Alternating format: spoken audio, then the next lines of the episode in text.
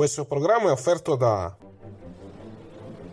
No, no, io non sono morto, io sono l'immortalità. Sono il conte Dracula. sono qui per un semplice motivo. Cacca c'è posto per tutte. Se volete venire da Nunzio Trinca a costo dei 1315. eh? Gentilezza e professionalità. Il bar ideale per la tua pausa caffè. Un momento per assaporare un ottimo caffè napoletano. Bar E coffee break, signori! Stai zitta! L'accortezza nel servizio a tavola. Unico nella preparazione di gustosissime creme dalle composizioni artistiche. Ci trovi in via del Macello 22, Pompei. Interno, centro commerciale, La Cartiera. Ancora... Che ridere! Bello, bello! WineLivery.com Vini, birre, drink a casa tua subito, consegna in 30 minuti alla temperatura ideale direttamente dal produttore, così risparmi. WineLivery.com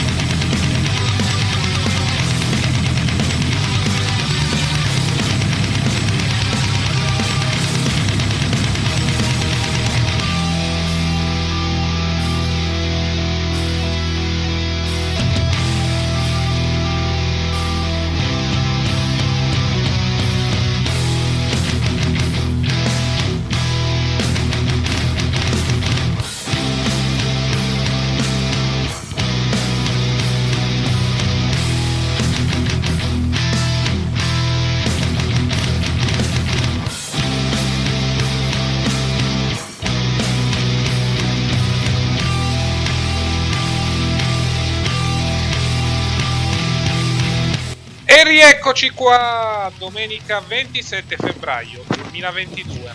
Un saluto a tutti e benvenuti al podcast ufficiale targato Chiesa del Wrestling. Io sono Cazza e con me, come sempre, c'è il buon Nico. Buongiorno a tutti, buonasera, buonasera buonanotte e diciamo, diciamo e bu- e- e- e buona vicinanza agli ucraini in questo periodo difficile praticamente. Esatto, perché come ben sappiamo, facciamo un piccolo excursus fuori dal wrestling. Nell'ultima settimana c'è stato l'attacco da parte di Putin e della Russia ai danni dell'Ucraina e quindi diamo un forte abbraccio virtuale, quello che possiamo, a tutti i civili che abitano in quelle zone, sperando possano sopravvivere a questa bruttissima situazione, a questo bruttissimo momento che stanno vivendo. Esatto.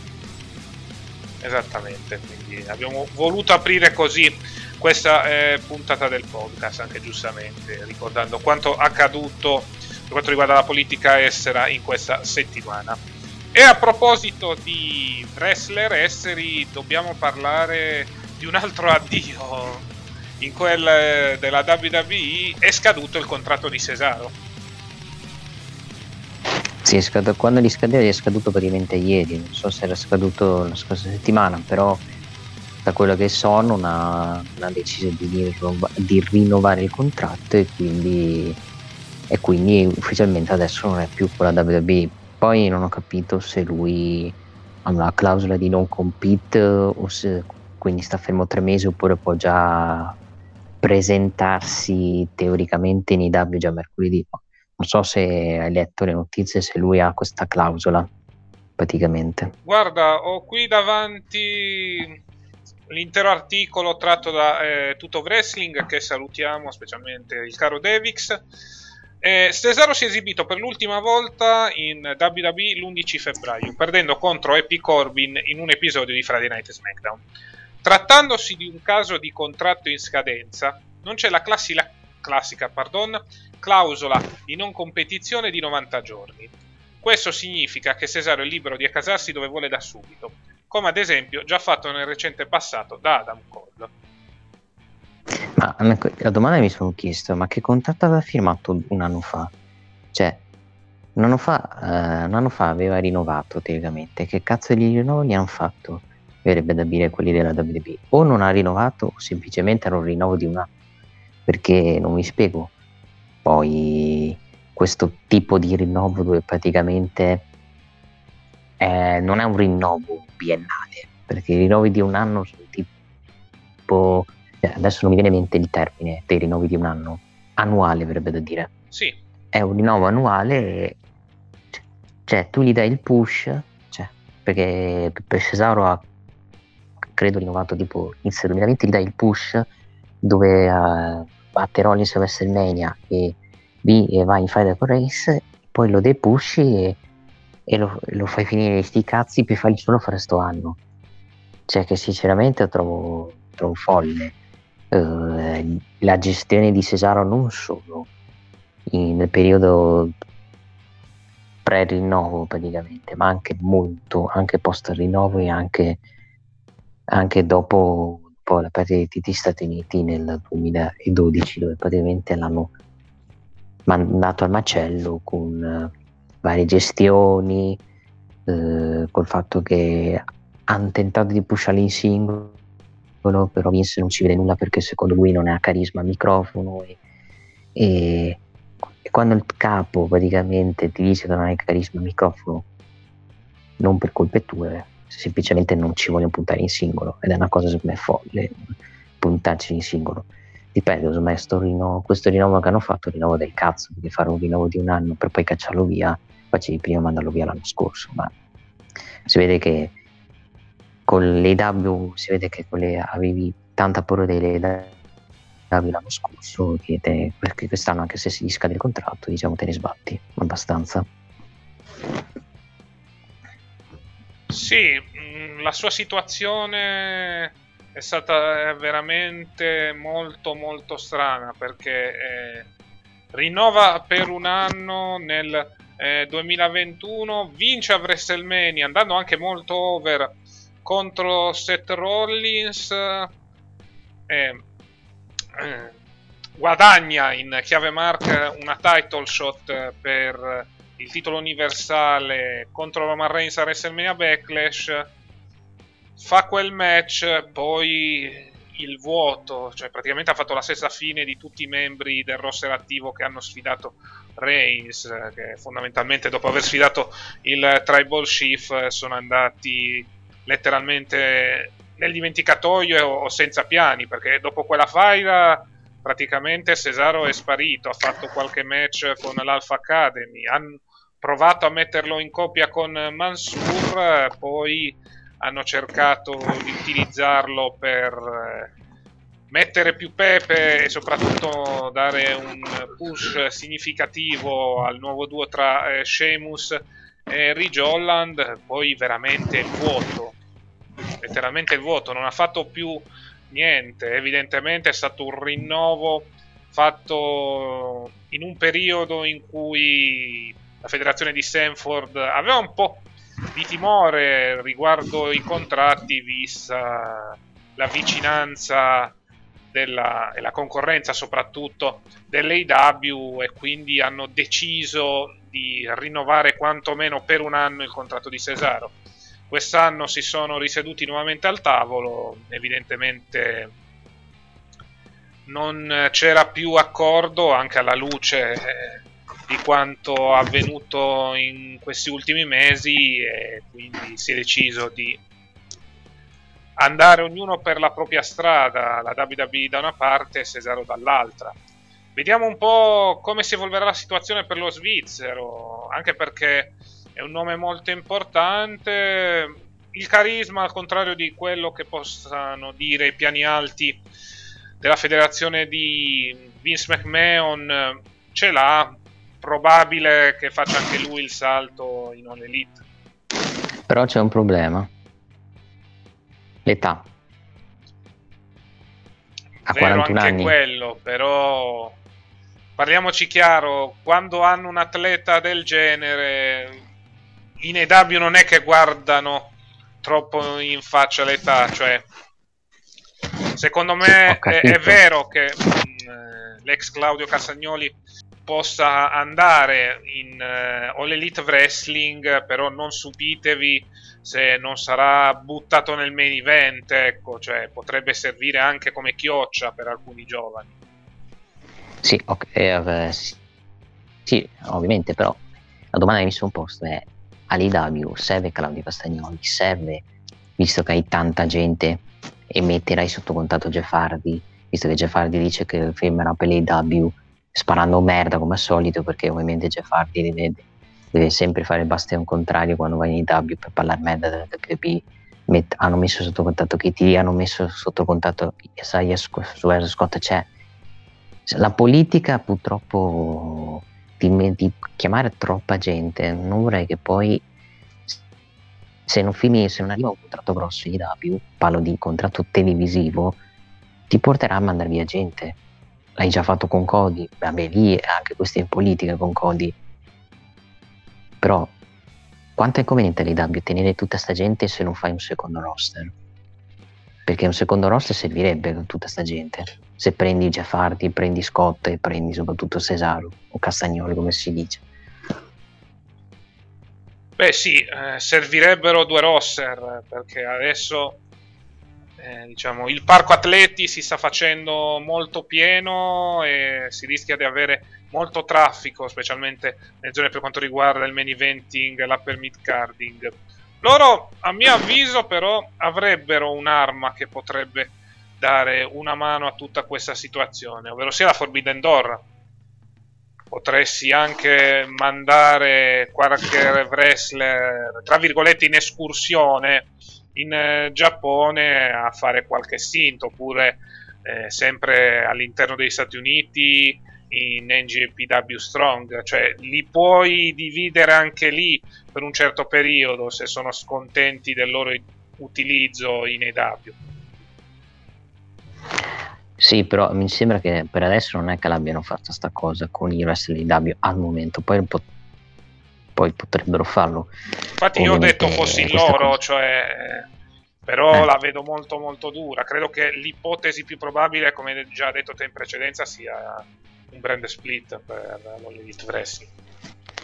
Sarebbe, sarebbe l'ipotesi più giusta, poi bisogna vedere quanto sia conveniente perché copieresti chiaramente la WWE su questa cosa perché i brand split diciamo non è che abbiano sempre portato qualità a livello di ascolti perché comunque IW ok è tornato a fare ascolti eh, questa settimana perché ha fatto 1.0 uno direbbe e grazie al cazzo hai fatto debuttare Boba di Matif no secondo me non è la questione solo debutti ma è il fatto che comunque hai proposto qualcosa che comunque al pubblico è piaciuto e non hai avuto la concorrenza del basket che, che comunque ti porta sempre via degli ascolti. Perché diciamocelo, i fan IW che dicono ah l'IW arriverà a 2 milioni l'IW il massimo che può arrivare di ascolti è sull'1.3 1.4 che comunque è un grande successo secondo me e dovrebbero stare su quella posizione perché se vuoi arrivare a quei livelli devi, devi arrivare a devi fare di più di quanto stai facendo adesso che comunque è ottimo secondo me. Sì, sono abbastanza d'accordo con te. Questa settimana non c'era il basket, visto che c'era la pausa dedicata all'All-Star Game con le partite che sono riprese nella notte tra eh, giovedì e venerdì. Quindi questo ha permesso a Dynamite eh, di alzare i propri ratings. Anche perché non credo Buddy Matthews eh, in sé sia una calamita per gli ascolti, cioè parliamoci chiaro, eh, non è questo grande nome al confronto di altra gente come ad esempio un Adam Cole o un Brian Dennison, cioè eh, Buddy Murphy, adesso Matthews, eh, fino a poco tempo fa era praticamente un lower mid carder in WWE, per carità. È un bravissimo lottatore, però non ha quello star power necessario per far alzare gli ascolti. Semplicemente non c'era il basket eh, e quindi i ratings si sono alzati per quanto riguarda uh-huh. lo show principale dell'AW. Anche dal punto di vista televisivo devono stare molto attenti perché parliamoci chiaro, ok, c'è Dynamite su TBS con le due ore, ma eh, visti tanti sport che ci sono nell'altro canale, il canale principale di Turner, ovvero sia TNT, quanto saranno eh, disposti quest'ultimi ad allungare Rampage a due ore? Fin, allora, diciamo che finché non è, questa cosa la faranno secondo me quando rinnoveranno il contratto televisivo, perché al momento vedo che lasciano così il formato. Mm. Il rischio di allungare i due ore di Rampage a venerdì è di andare in concorrenza con SmackDown che in chiaro, che c'è una differenza diversa da andare in concorrenza con un programma che non è in chiaro con, rispetto a un programma che è in chiaro. Se tu vai in concorrenza con SmackDown e non riesci a battere SmackDown, ti fanno un culo e rischi di non riprendere più Rampage. Tu dirai, eh, ma le demo, le demo 18.49, ok, grazie al cazzo, ma se poi li ascolti, SmackDown ti fa due e tu fai 850.000 spettatori, è un flop, secondo me. Se devi, diciamo, togliere gli spettatori a SmackDown. Quindi io aspetterei, io se fossi Tony Khan aspetterei mossa per mossa, aspetterei di ottenere un contratto televisivo più ricco perché eh, se hai più soldi hai più possibilità di tenere più gente e possibilità anche di rinnovare la gente comunque per tenere, per tenere Cole, Brian e company comunque hai mandato via gente hai mandato via Cody hai mandato hai fatto sparire comunque Ethan Page e Scorpio Sky che praticamente sono spariti dalle scene, hai mandato via Page Mazzante che comunque non era sotto contratto, però diciamo che quando tu dai questi ingaggi a Page e non a Page, a Brian, Cool, CM Punk, qualcuno deve uscire, un po' come nel calcio mercato, se tu dai 10 milioni di gaggio di banda ti devi aspettare poi la cessione di Delete, un esempio per dirti. Sì, beh, quello sicuramente Tony Khan negli ultimi mesi ha speso tanto e questo ha portato anche a dei tagli importanti come quello di Cody che praticamente da vicepresidente della federazione si ritrova nuovamente dall'altra parte della barricata, ovvero sia la WWE. Ti dico, vediamo un po' come si evolve la situazione. Cioè, eh, l'AW per Cesaro potrebbe essere l'opzione più probabile. Impact eh, la vedo un... molto dura. Il Giappone potrebbe essere un'altra ipotesi, visto che il suo stile di lotta eh, si incastra bene col puro resu giapponese. Vediamo un po'.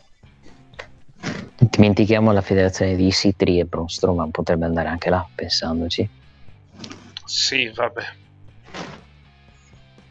per prima cosa voglio vedere quale contratto televisivo hanno. Da quel che ho letto hanno preso pure Ossineris che non si faceva vedere da sempre. Ah, quel, quel Novax di Ossineris. Esatto. Che ha anche avuto anche molte idee che è stato anche coinvolto nel speaking out in negativo e l'hanno messo pure sotto contratto i geni. Esatto, quindi boh, vediamo questa nuova federazione, ma non eh, aspettatevi che possa già lottare in un mercato saturo come quello con la WWE, l'AW e perché no anche Impact che comunque cerca di acquistare le cosiddette briciole cercando anche di rimetterle in sesso un esempio su tutti l'ex Big Cass. Sì, Morrissey che praticamente è uno dei main event praticamente di Impact per il titolo. Sì mi viene anche eh, da aggiungere la MLW che ha moltissimi giovani che possono essere molto interessanti per il futuro delle varie federazioni e anche e soprattutto può essere una vetrina visto che comunque anche loro hanno un contratto televisivo non proprio importantissimo però sicuramente abbastanza interessante sì, hanno preso tipo Carrion Cross firmato per l'MW, mi sembra. Esattamente. Quindi può essere un'ulteriore ipotesi, Quindi. seppur molto molto piccola per Cesaro. Sì, ma Cesaro secondo me si fa il giro di tutte le federazioni. Probabile, cioè, anche perché è un wrestler che negli anni passati non si è fatto problemi a lottare per più federazioni, specialmente prima dell'ingaggio in WWE, basti pensare che faceva doppio impegno sia in Ring of Honor che in Chikara ad esempio. Quindi aspettiamoci un Cesaro tra virgolette multitask che non va a lavorare per una sola federazione ma anche per altre. Sì, esatto. Esattamente. Va bene, io direi di chiudere questa parte dedicata a Cesaro. Yes. Potremmo parlare velocemente di quanto ha combinato John Cena su Twitter. Cosa ha scritto? No, perché eh, collegandoci proprio alla politica estera, praticamente eh, John Cena ha postato alcune riflessioni sulla questione della guerra. Se potessi in qualche modo evocare i poteri di un peacemaker nella vita reale, penso che questo sarebbe un ottimo momento per farlo. Eh, John Cena fa riferimento al personaggio di Peacemaker, personaggio che interpreta all'interno del DC Universe, personaggio che ha una serie che è stata trasmessa da HBO Max. Praticamente è un personaggio che crede nella pace ad ogni costo, anche quando questo significhi pagare un prezzo alto, ovvero si utilizza la violenza. Quindi c'è stata un po' di polemica riguardo a questo tweet postato da Big Match John. Mi sembra un titolo contro, non so se è contro Putin, lui magari dice voglio ammazzarlo con questo tweet o, o era pro Russia, non penso fosse pro Russia perché mi sembra pro Russia, sì. No, no mm, anzi, vedendo la situazione tra America e Russia e soprattutto ricordando il patriottismo americano di Sina mi sembra abbastanza un tweet a sfavore della banda Putin. Che, pec- che, peccato che in WWE non ci sia un wrestler russo perché sa, già immaginavo la storyline che facevano per sputtana, per proprio... Guarda, io avevo letto una notizia poi a proposito, eh, però, no aspetta però, adesso che mi fai pensare, ad NXT UK eh, abbiamo qualcuno che è russo. Ah, ma è Dragunov. Esatto. Io spero che rimanga lì rinchiuso proprio fino alla fine della guerra, perché se dovesse salire ad NXT 2.0 almeno il roster, credo che la situazione finirebbe malissimo. Sì, ma adesso il campione finché il campione non lo fanno tirano, lo mandano su, quindi puoi stare tranquillo. Esatto. Sì, speriamo bene ecco, riguardo a ciò. Mm, avevo letto una notizia anche sì. molto molto brutta riguardo il wrestling italiano, eh, cioè, perché sì. praticamente avevano fatto una storyline di pessimo gusto, praticamente una federazione su Twitter aveva detto che mh, mm, due personaggi che hanno praticamente la gimmick dei russi erano stati dei mandanti di Putin eh, per iniziare la guerra in Ucraina. Diciamo un tweet abbastanza di cattivo gusto da parte di questa federazione italiana. Che non penso sia la federazione che dove ha combattuto Merluzzo. Non penso. No, non, non credo sia quella, anzi. Anche Però ci farebbe figura, una, una brutta figura. In, di pessimo gusto che è stata subito cancellata viste le critiche sui social. Ho visto, ma era del 2018 quella storyline, 2018-2019, ancora, ancora quando non si sapeva di questa guerra. Adesso vado un attimo a controllare con, perché mi è venuta no, un attimo una curiosità adesso. Se... Allora, vediamo un pochettino. Ecco, Crossover Wrestling si chiamava la federazione. Pessima storyline sul conflitto ucraino. Ringraziamo The Shield of Wrestling per averci dato questa news. Perché nell'ultimo anno erano stati introdotti due personaggi, ovvero sia Ursus e Zar, noti in tag team come Armata T24. Pra- ecco, un odierno post su Facebook della Crossover Wrestling indicherebbe il loro tag team Armata T14 come responsabili dell'attuale conflitto tra Russia e Ucraina. Mi dissocio, come direbbe sì, qualcuno. Sì, dissociamo letteralmente. Tra, tra, l'altro il post reca pure la firma del presidente della federazione, Christian Panara. Bene. Che spero abbia chiesto scusa dopo questa cosa. Eh, lo spero veramente per loro. Anche perché vengono verranno blastati, credo, da mezza, mezzo mondo per questa cazzata. Esatto.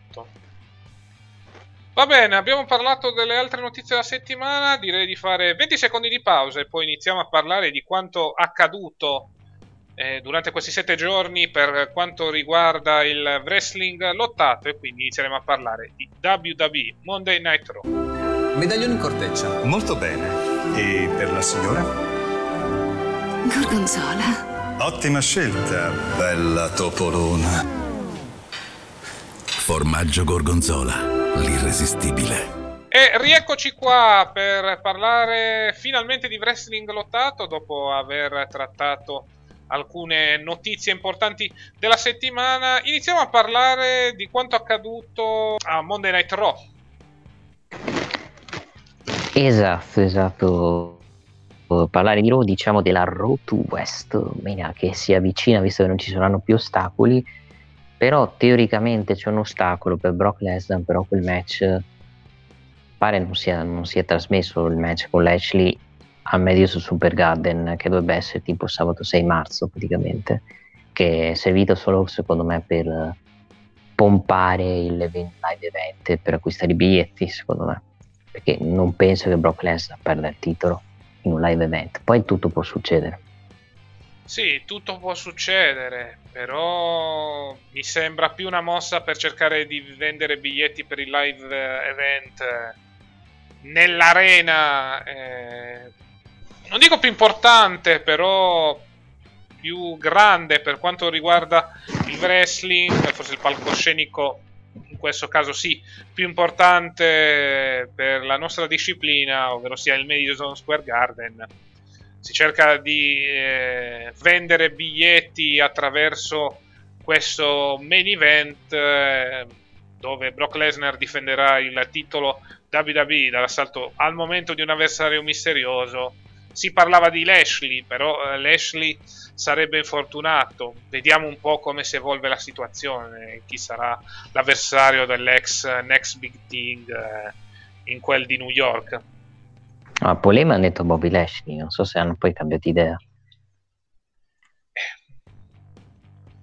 Però eh, Heyman nel promo ha detto eh, devi difendere il titolo contro Lashley, però Lashley deve uscire dal protocollo medico per le commozioni cerebrali.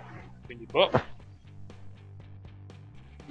Boh, dipende, non sape- in questo momento non sappiamo notizie sulle condizioni di Bobby Lashley, comunque lui in storyline non ha una commozione cerebrale, ha praticamente un infortunio alla spalla che aveva in precedenza in, in, subito in un match contro proprio Brock Lesnar alla Royal Rumble. E per quello hanno fatto poi quell'angle dove praticamente Rollins con, la, con una pub bomb schianta. Austin Theory su Lashley per tra virgolette procurargli una commozione cerebrale in storyline.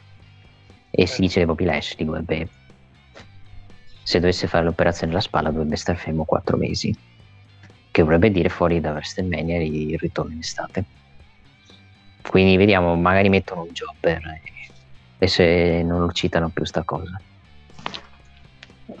ma vediamo. Più che altro credo che per un match di questo livello con eh, questa arena proveranno in ogni modo a trovare un avversario di valore che può essere anche qualcuno preso a caso dal roster di Raw, cioè perché comunque hai un Owens, hai un Rollins, hai un Finn Balor che è tornato questa settimana che possono servire per eh, un buon incontro e un buon main event eh, per il live eh, show. Quindi, boh, vediamo. Al momento il nome che pensiamo tutti è quello di Lashley, però come abbiamo detto prima, queste indiscrezioni sull'ex CEO dell'art business eh, fanno riflettere, fanno pensare anche ad altre alternative riguardo questo incontro. Vediamo un po' cosa succede. Sicuramente, a meno di colpi di scena clamorosi, Lesnar dovrebbe mantenere il titolo e continuare la sua road su WrestleMania, visto che per lo Showcase of the Immortals stanno costruendo il match più grande che hanno, ovvero sia Lesnar contro Reigns con le due cinture mondiali in palio. Che sarà il match della seconda notte, perché il match prima notte hanno annunciato ufficialmente era la Rousey contro Charlotte. Esatto, molto probabile sia il main event di quella notte. No, è il main event, l'hanno già detto. Hanno già detto, perfetto, e allora, beh sì. Abbiamo già pronti i due main event. Per la notte 1, come hai detto te, Charlotte Flair contro Ronda Rousey. Per la notte 2 abbiamo Brock Lesnar contro Roman Sì, anche per praticamente dire main event prima notte le donne, seconda notte main event uomo, uomini, un po' come hanno fatto l'anno scorso, che ci sta. Esatto. Va bene, come ti è sembrato il promo tra Lesnar e Heyman? Niente di che. Niente di cioè, che, sinceramente. confronto. Lesnar sta dimostrando da face di saper maneggiare per bene il microfono, nel senso sta dimostrando di avere un grande carisma.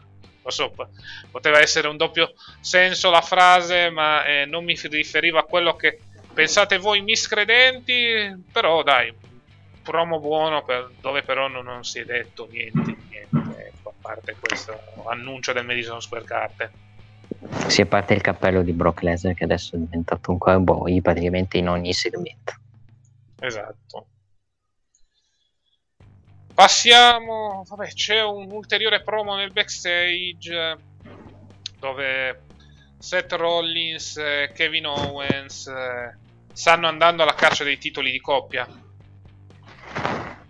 Sì, mh, stanno andando a caccia di coppia, per- però sappiamo che credo, io non penso sia quello il piano di far vincere i titoli di coppia perché semplicemente vogliono dare un match in- interessante per la settimana prossima a Raw, infatti sarà poi ne- nei main event vedrete.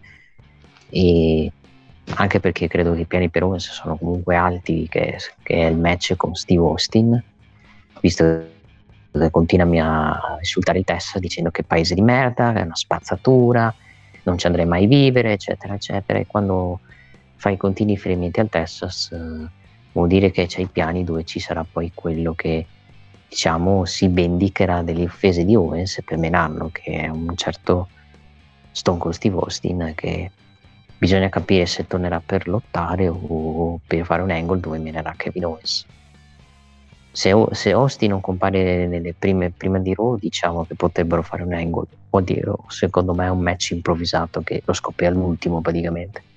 Perché comunque se vuoi promuovere questo match, il ritorno di Austin, lo anticiperei praticamente, nel senso che spoilerei dicendo Steve Austin torna sul ring contro Kevin Owens piuttosto di fare la sorpresa con il rischio che magari magari non, non provoca effetto come magari quando poi lo annunci prima per far acquistare i biglietti perché il motivo per cui la WWE ha, ha fatto, ha dato diciamo disponibilità a Paul Hogan e John Nashville è semplicemente per riempire il- lo stadio di Dallas che è abbastanza pieno di spettatori diciamo che è abbastanza ampio per, eh, per ospitare gente. La WWE se non mette questi due non, difficilmente lo riempie al massimo e quindi mette le, mette le star per cercare di incentivare le persone a acquistare i biglietti semplicemente. Mm, Lo stadio di Dallas, eh, come hai detto te, è molto ampio, quindi si cerca di far vendere più biglietti inserendo anche personaggi del calibro di Stone Cold Steve Austin. Secondo me l'equilibrio perfetto potrebbe essere una costruzione alla Sina Taker, per chi si ricorda, ovvero sia Owens che realizza promo contro Austin eh, dando l'impressione che il Texas Raton Snake possa arrivare a WrestleMania e poi si arriva allo Showcase of the Immortals dove c'è realmente Austin 316 eh, contro Owens. Esatto. Cioè, puoi fare così o semplice. Il fatto che lo, ormai lo fanno fra un due settimane sta cosa, nel senso che inizieranno a citare Austin fra un due settimane anche perché hai ancora cinque settimane dello show e non puoi anticipare tutto con il rischio che poi non sai cosa fare nelle puntate, nelle puntate settimanali. Puoi fare così, puoi anche non fare così perché puoi anche magari far comparire Austin prima di, di WrestleMania Raw, fai un, un promo tra i due la firma di contratto e poi a WrestleMania Austin batte Owens che comunque per quanto non può piacere a magari al fan smart è, è comunque un premio di rinnovo a Owens eh, perché comunque quando rinnovi con la WWE comunque ti danno dei premi ti danno dei premi e ti danno vuol dire che si, sti- se ti mettono con Austin vuol dire che comunque su di te ci puntano nonostante comunque perder, perderai con Steve Austin perché comunque Steve Austin main event era una top star. Beh, sicuramente Steve Austin eh, ad oggi sembra strano dirlo ma è uno dei nomi più grandi che hanno in federazione nonostante sia ritirato da tempo in memoria quindi fare un match del genere è un uh, grande segno di riconoscenza nei confronti di Owens e soprattutto un grande segno di riconoscenza nei confronti della fedeltà di che ho visto che ha firmato un contratto molto lungo e molto eh, costoso quindi ci sa perfettamente che vogliano pushare Owens eh, mettendolo in un programma contro uno dei nomi più grandi del business, ovvero sia Son Cold specialmente anche mh, nella casa del Texas Raton Snake, ovvero sia a Dallas. Sì, anche perché uno dei motivi perché fai questo match è perché già combatti in casa, semplicemente. Esatto, quindi ci sta eh, tutto. Il primo match della serata, dopo questi due promo, eh, vabbè. Ancora Street Profits contro Alpha Academy, vittoria da parte dell'Alpha Academy. Mi chiedo perché rifare il match, semplicemente. Non è che magari questi due vanno a WrestleMania per i titoli di coppia di Raw e vincono gli Street Profit, perché magari può essere quello il piano. Sì, però in queste settimane ne stanno sempre prendendo. Boh. Eh, ma sai quando i tech team le prendono sempre e poi vincono. La faida. Quindi... Cioè, sì. sugli, sugli, sulla FHMD io sinceramente, li, sinceramente li lascerei i campioni fino a WrestleMania e poi vedo cosa fare. Perché comunque funzionano, sono odiati e hanno comunque una loro catchphrase. Cioè, che è thank you e shish di Chad Gable che, che è diciamo quello che sta insieme ad Otis sta tenendo in barca questa, be- questa bella tech team che sta funzionando e si sta facendo abbastanza odiare praticamente. Sì, Gable eh, sta facendo un lavorone, lo aveva già fatto in passato, ad esempio ad NXT, eh, dove era riuscito a rendere over gli American Alpha con la catchphrase di Ready, Willing e Gable. Adesso eh, sta riuscendo nuovamente a farcela. Finalmente gli è stata data un'opportunità come si deve, non come quella grandissima cavolata di Shorty G. E, diciamoci la verità, sta rendendo la grande, sta permettendo al suo tag team con Otis di andare molto over eh, per quanto riguarda il loro essere cattivi a tutti gli effetti. Sì, infatti secondo quando funzioni col pubblico e hai connessione col pubblico magari Vince ti può mandare nel mid carding per i titoli Stati Uniti perché è un po' diciamo il, la sua reazione al pubblico è un po' come la reazione che ha il pubblico con Sami Zayn. Tu fai delle robe magari ti dà, Vince ti dà dei, dei segmenti di metal tu riesci a renderli buoni e a farti odiare dal pubblico. Ed è quello che diciamo Vince piace secondo me. Esattamente quindi vediamo. Sicuramente meritano un match a WrestleMania. Vedremo chi saranno i loro avversari. Sì. Passiamo un altro tag team match. Abbiamo però la presenza di Tommaso Ciampa in quel di Raw che si è portato dietro un tag team partner, ovvero sia il rientrante Finn Balor i due vanno contro i Dirty Dogs, vittoria da parte dei Face.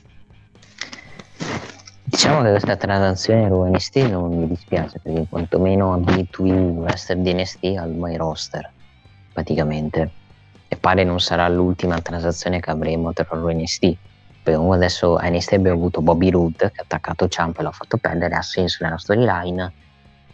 E diciamo che quantomeno Tommaso Ciampa si sta abituando al main roster, lo, mandano, lo fanno comparire o gli fanno fare qualcosa e, ed è già qualcosa di buono. Praticamente perché io penso che poi non so il discorso che ho avuto su YouTube se è un discorso veramente dove lascia NXT o semplicemente anche perché non mi spiego sta cosa visto che ha annunciato settimana prossima un tag team match tra Breaker e Ciampa contro Ziggler e Rude per carità questo crossover tra Raw NXT non mi dispiace anche perché serve fondamentalmente ad alzare il livello eh, del nuovo brand di sviluppo non solo dal punto di vista degli ascolti quanto dal punto di vista del lavoro con eh, lottatori di livello mh, mm, superiore.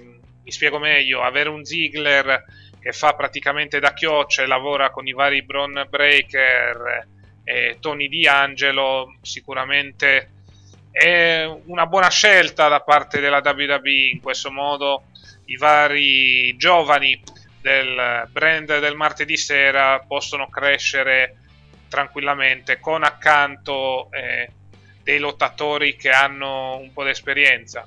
Poi per quanto riguarda la questione dell'annuncio del match, eh, sì, potevano fare di più, ecco, potevano anche annunciarlo eh, durante la puntata. Sì, sì, uh, assolutamente. Poi sulla questione Balor invece, eh, io, io, ho l'idea che secondo me lui lunedì non vince e vince da demone contro il cattivo Damien Priest perché comunque Damien Priest ho la sensazione che sta per girare il perché comunque c'è sempre questo personaggio del voltafaccia dove c'è una parte dove è buona una parte dove è cattiva dove se gli tiri una bastonata sclera e perde la testa e quindi magari possono girarla questa storyline con Valor che pur di uh, fermare la rabbia di, di, Damien Priest si trasforma in demone e vince il titolo degli Stati Uniti. Cioè potrebbero anche far così secondo me. Perché penso che Balor vada contro Priest per gli Stati Uniti per un'inversione demone nel senso che lunedì perde e poi, e poi ce lo troviamo trasformato per, per portare Demone a Vestemine e vincere il titolo degli Stati Uniti sì, può essere un'ipotesi, mh, mm, anche perché eh, servono avversari per Tris in vista di WrestleMania. Eh, sicuramente all'interno del mid-carding dirò uno dei contenders più credibili può essere Balor. A proposito, colleghiamo subito la situazione per il titolo dei Stati Uniti a questo tag team match. Abbiamo avuto Damien Priest eh, contro Shelton Benjamin, vittoria da parte di Damien Priest subito dopo il match è apparso Balor, segno che sta per iniziare una faida tra i due e sì, ci potrebbe stare un finale a WrestleMania tra la parte cattiva di Damien Priest che prende il sopravvento sulla parte buona e, e il demone sarebbe sicuramente un match eh, che potrebbe essere molto bello e soprattutto sarebbe un match degno della cintura che farebbe la sua presenza in quel eh, dello showcase of the Immortals. Sì, anche perché i due si sono già affrontati in Steam, mi ricordo, si affrontarono cos'era in Your House, mi sembra. Credo di sì. Dove vinse Ballard, quindi magari puoi citare quella roba del fatto che si sono già affrontati e poi giocati il fatto che Damien Priest è un personaggio che è facilmente una persona che schizza e nel senso che si incavola e puoi usare la, la sua cattiveria, la, la, pazzia di Damien Priest contro il demone Balor per poi per affrontarsi per WrestleMania. Cioè, l'ho girata così anche perché non penso che Damien Priest vada contro Edge o contro altra gente più, al, più importante anche perché del mid carding, cioè potresti mettere Austin Theory, ma Austin Theory sinceramente non è un personaggio da far battere Demi Priest, per quanto sia comunque in fase di push anche Austin Theory. Cioè magari lo puoi inserire e fare un triple threat se vuoi renderlo bello, però non credo che sia quella la strada. Poi dipenderà, cioè, dipenderà molto cosa, come finirà il match di lunedì. Se, se Demian Priest vince pulito se il match invece finisce per squalifica, secondo me vanno avanti. Se finisce pulito, credo che chiuda quella faida, semplicemente. Qualcuno dice Homos, no, per cortesia Demi Priest Homos eh, sarebbe il match pausa accesso. No, per carità stanno pushando Homos, ma spero di non vederlo contro Chris per il titolo degli Stati Uniti. A parte che non sta più comparendo, ho visto che a Raw non c'era questa settimana. Però eh, ti dico una cosa riguardo a quello che hai appena detto, cioè ok, mettiamo caso che Damien Priest vinca settimana prossima a Raw contro Balor, poi chi gli mandi? Eh, oh, è bella domanda, sinceramente. Ho detto Austin, Austin Theory, visto che è un heal, Austin Theory, o semplicemente io ripeto, il match finisce in squalifica, visto che tutti i match di Priest finiscono, quasi tutti finiscono in squalifica, quelli titolati, sì. tranne quello con Styles che è finito in roll up praticamente. Più che altro perché c'è non... questa storia della doppia faccia e quindi eh, finisce il match in cacciara quasi sempre. A me finisce in cacciaranca quello di lunedì, per poi arrivare il match col demone.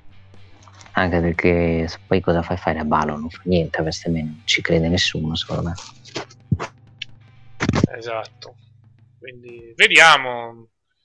Sicuramente settimana prossima potrebbe essere un primo passo verso il match a WrestleMania.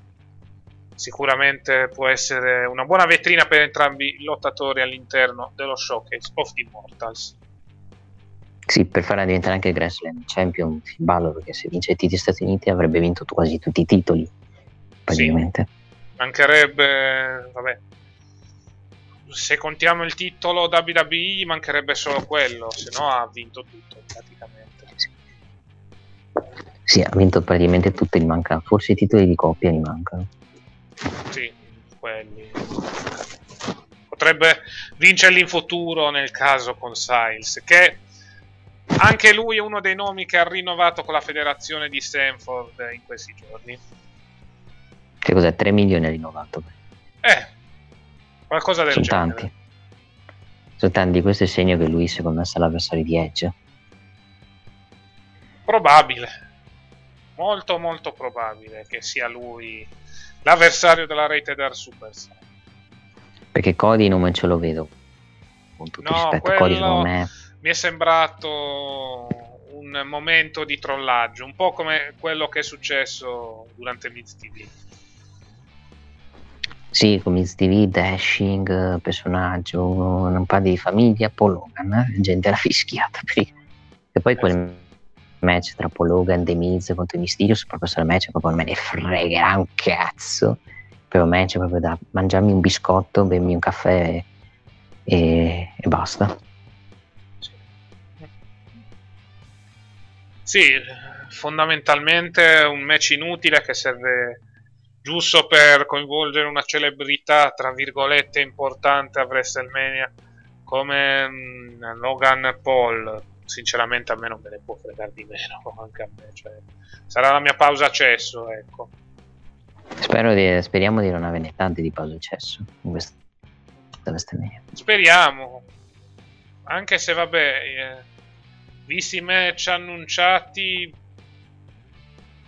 Per il momento non dovrebbero esserci problemi. Ovvio che sono i match più importanti della card però non sono degli incontri brutti a meno che non risulti una delusione il main event della prima notte. Beh, lì dipenderà molto da Ronda da come esatto. si presenterà Ronda nei match. Che se sbaglia tutto Ronda sarà il match peggiore della, peggiore della prima notte. Sì, dipende tutto dalla ronda e soprattutto dalla sua forma fisica. Vedendo l'ultimo periodo ho un po' di preoccupazioni, ecco.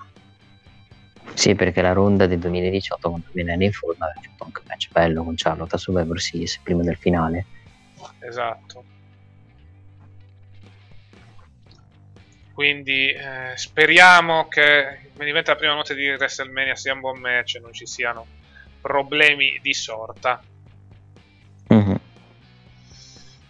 Bene, è arrivata l'ora di concludere una volta per tutte. Ah, vabbè, aspetta però.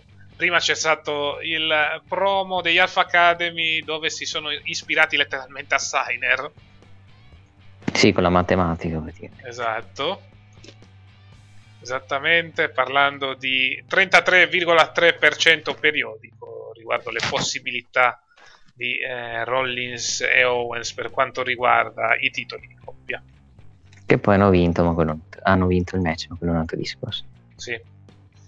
Possiamo andare anche con lo cazzi per Miz TV, cioè segmento normalissimo, Miz che fa un po' il troll e poi esce fuori Logan Paul.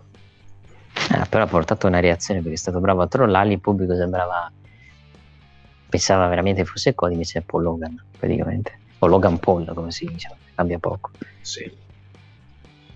E quindi avremo il match con la celebrità pura WrestleMania anche se credo sarà inferiore al match eh, tra Miz e Morrison contro Damien Priest e Bad Bunny. Bisogna vedere che Logan Paul cosa, cosa gli fanno fare se farà qualche ring oppure sarà quello che li prenderà esatto Vir sta arrivando a Raw, appena superato l'Oceano Atlantico, adesso è il tempo di trovare la prossima arena e dovrebbe debuttare.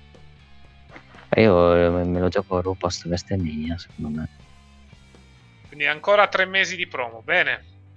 Eh, beh, tre mesi no, un mese, però. Vabbè sì, però è ancora con si promo anche due palle, cioè preparati Funk se no. Ma magari Dove... almeno gli darebbero una caratterizzazione. Cioè. La gimmick di Funkasauro Irma. Esatto. almeno gli daresti una caratterizzazione decente rispetto a quella del classico indiano. Cioè, tu preferivi Saki, come si chiama il bodyguard di Grayson Waller, che quello proprio eh, è un tronco sul ring. Sì, lasciamo perdere quello. È, è la versione di Homos targata NXT. No, quella sì, veste per Kai più alto. Sì, soprattutto è più pompato. Più, ponta- più pompato e non è tedesco. Esatto. Che poi non era tedesco Terkai, ma quello tedesco. Vabbè, lasciamo stare. Finalmente l'abbiamo conclusa questa faida. Parlo del match tra Ria Ripley contro Nikki e Sage. Mi sa di sì, mi sa che Nikki e Sage 1, 2, 3 verrà licenziata se continua con questo push e push, secondo me. Perché io Molto non probabile. capisco. Non perché... capisco che diciamo... piani abbiano per lei, perché continua a perdere. Esatto, non hanno letteralmente piani, cioè continua a perdere hanno provato a tornarla Hill, eh, continua ad essere sconfitta. Se ne tornerà nel dimenticatoio tra qualche giorno, credo, sperando non venga licenziata, però il rilascio lo vedo molto probabile per l'ex eh, membro dei Sanity. Non so, poi non so se lei è in scadenza o semplicemente poi non so i contratti della WWE che se c'ha gli scade fra un anno o due, però diciamo che come trattamento non è positivo. Gli hai fatto, gli hai fatto il, la roba del supereroi, l'hai provata da Face e non ha funzionata, l'hai provata da Jerry non, non è funzionata, o lo rispedi o gli, gli cambi di nuovo personaggio, però quando cambi tanto il personaggio è segno che non hanno idee su di te. O,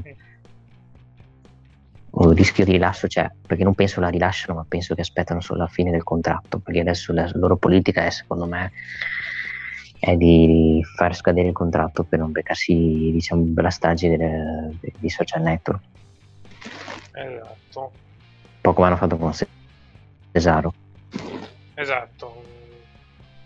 Specialmente dopo le brutte risposte in seguito alla serie di licenziamenti realizzate in questi ultimi due anni si è preferito adottare una politica un po' più soft eh, per evitare l'odio sui social. Si cerca di far scadere il contratto e non di licenziare sul posto i vari lottatori.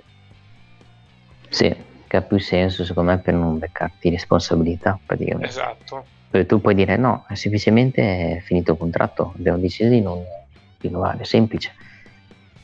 Passiamo a quanto amore e quanto sentimento la questione riguardo il titolo 24-7, la questione che era praticamente Scappa, finita schippa, schippa, una schippa. settimana fa ed è stata ripresa con Dana Brooke che diventa nuovamente campione 24-7.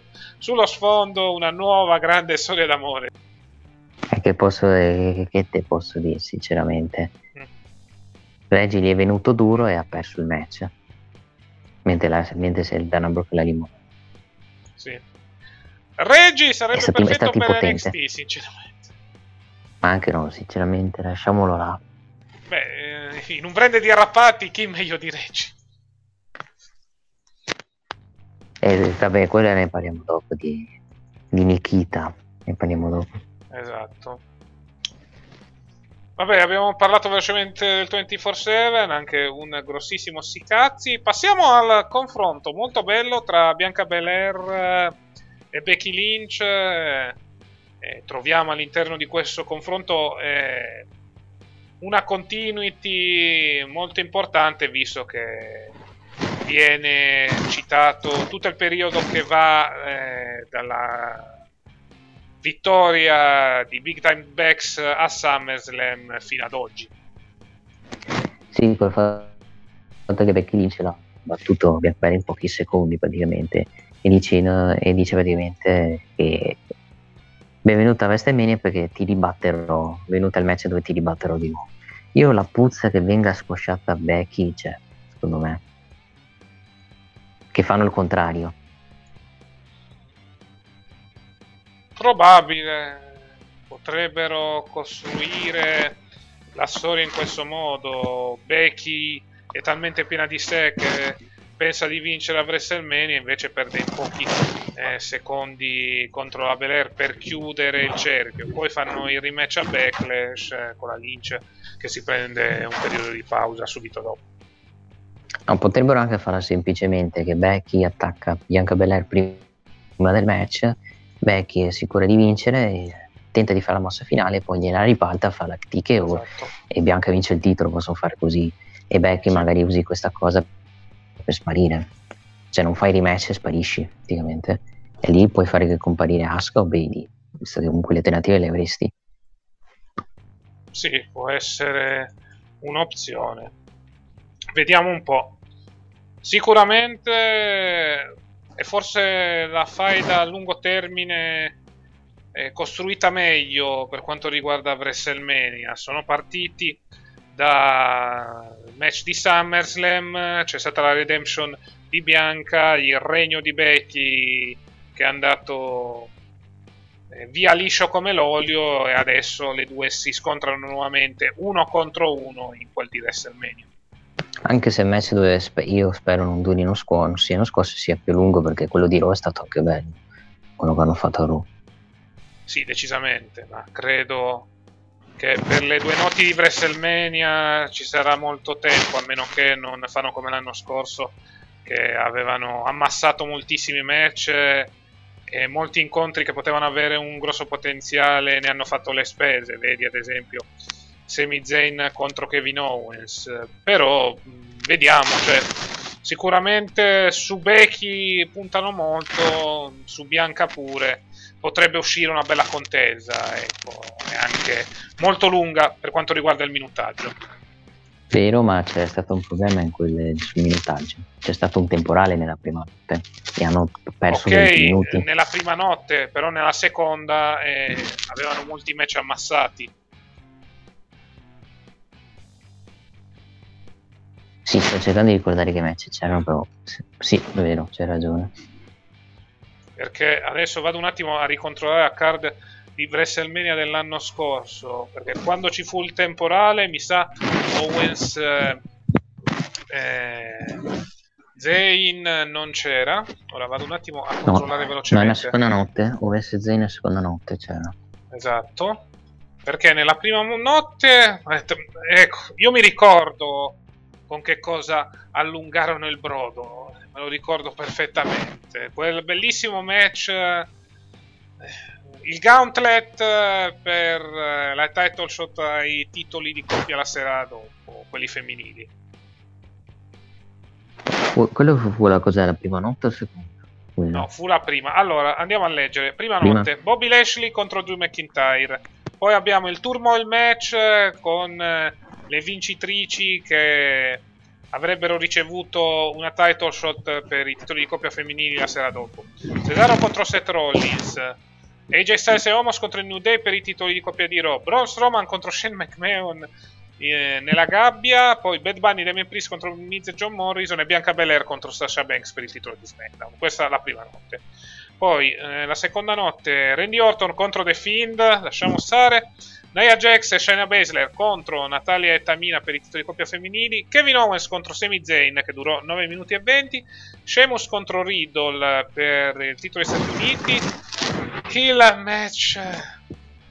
Il Nigerian Drum Fight per il titolo intercontinentale tra Polo Cruz e Big E dove c'è stato il debutto di Commander Aziz. Rhea Ripley contro Asuka per il titolo femminile di Raw e poi il Triple Threat per il titolo universale. Sì, è vero, vero. Cioè, i miei mid carding e i match sono durati pochi, i main event sono, sono stati più lunghi, semplicemente. Sì, anche perché il match più lungo è stato il main event che ha occupato 22 minuti e 40 dell'intero evento. Mhm, que- no, c'hai ragione, c'hai ragione. Va bene, eh, vabbè, eh, confronto che porta poi a un match tra Bianca Belair e Doudrop, eh, vittoria da parte della IST che mantiene il suo momentum in vista di WrestleMania. E finisce il push di Doudrop, anche se non è mai iniziato, sono sto push. però. Vabbè, ma eh, Doudrop eh, mi sembra un personaggio che verrà utilizzato all'occorrenza, è praticamente la nuova gigantessa mh, della divisione femminile in sostituzione di Nia Jax. Sicuramente la utilizzeranno quando servirà, diciamo. Sì, Nel senso, eh, c'è bisogno di un avversario importante per una delle due campo- campionesse, buttiamo Doudrop nella mischia. assolutamente ci sta. Esatto.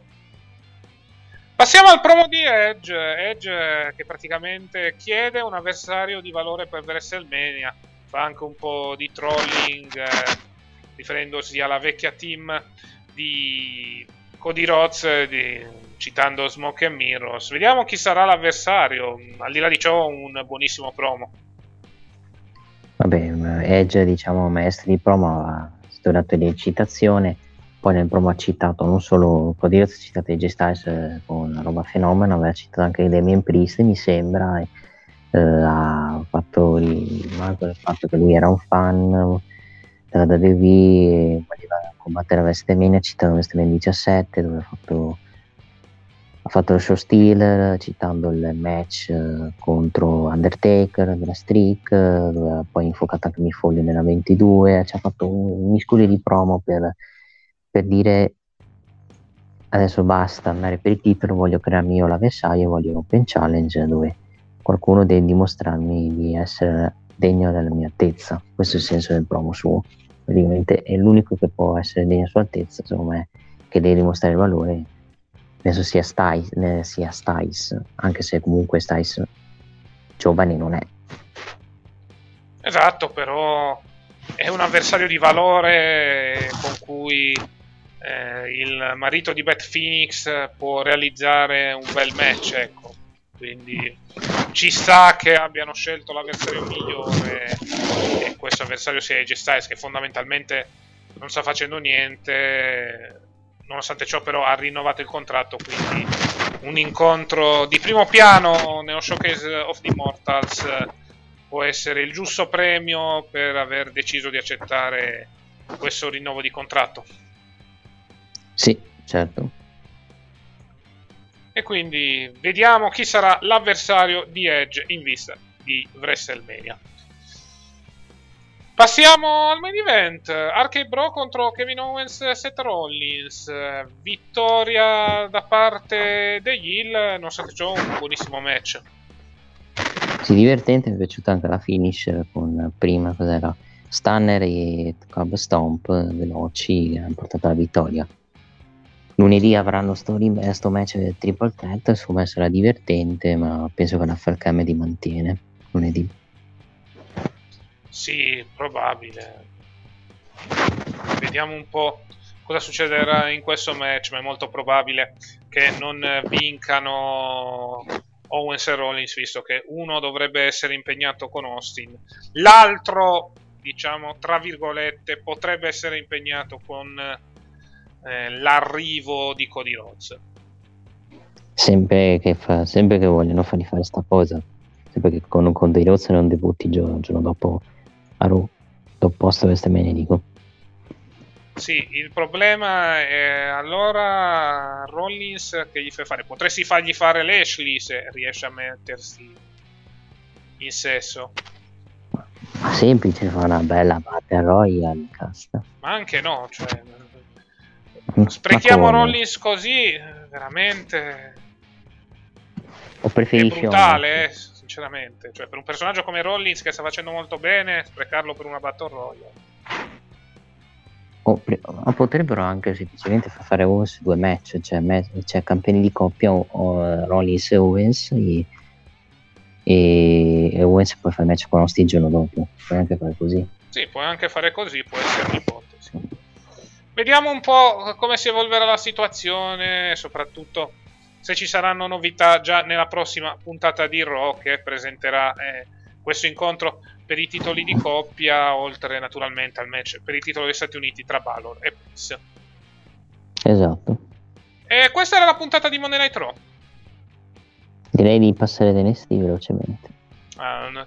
Vuoi andare subito forte? Ok, allora 20 secondi e andiamo a parlare di quanto accaduto nel brand di sviluppo targato WWE, ovvero sia NXT 2.0 gentilezza e professionalità. Il bar ideale per la tua pausa caffè.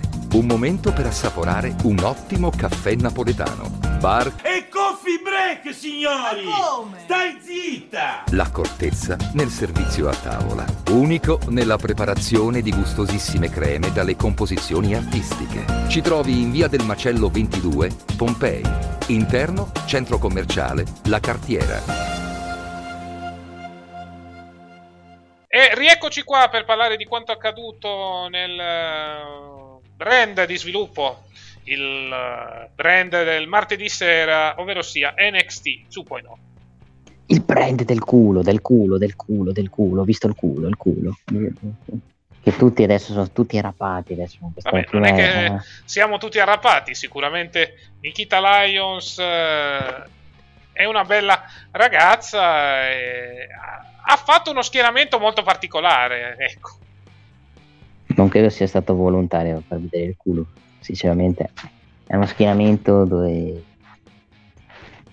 assomiglia molto allo schieramento di Naomi praticamente quando faceva la mossa col culo, solo che lì era coperto il culo, sì. lì si vedeva, no? Si vede pure la mutanda, vabbè, quello è un altro discorso. E lì per quello ha fatto, ha fatto clamore sta cosa, visto che ha, diciamo, fatto citare proprio NST, ma NST è così, eh, diciamo che è meno PG e più 14 e lo vedi anche dal fatto che nel torneo femminile comunque vedevi mezze nu- quasi mezze nude, cos'era le Toxic Attraction con, non con Mandy ma più con Gigi Dolly nell'altra. Sì, anche se eh, Mandy Rose ha fatto la sua porca figura, tra virgolette porca, le scorse settimane con i vari photoshoot che poi erano stati rovinati successivamente dalla brutalità e violenza di Kelly Ray con la mazza.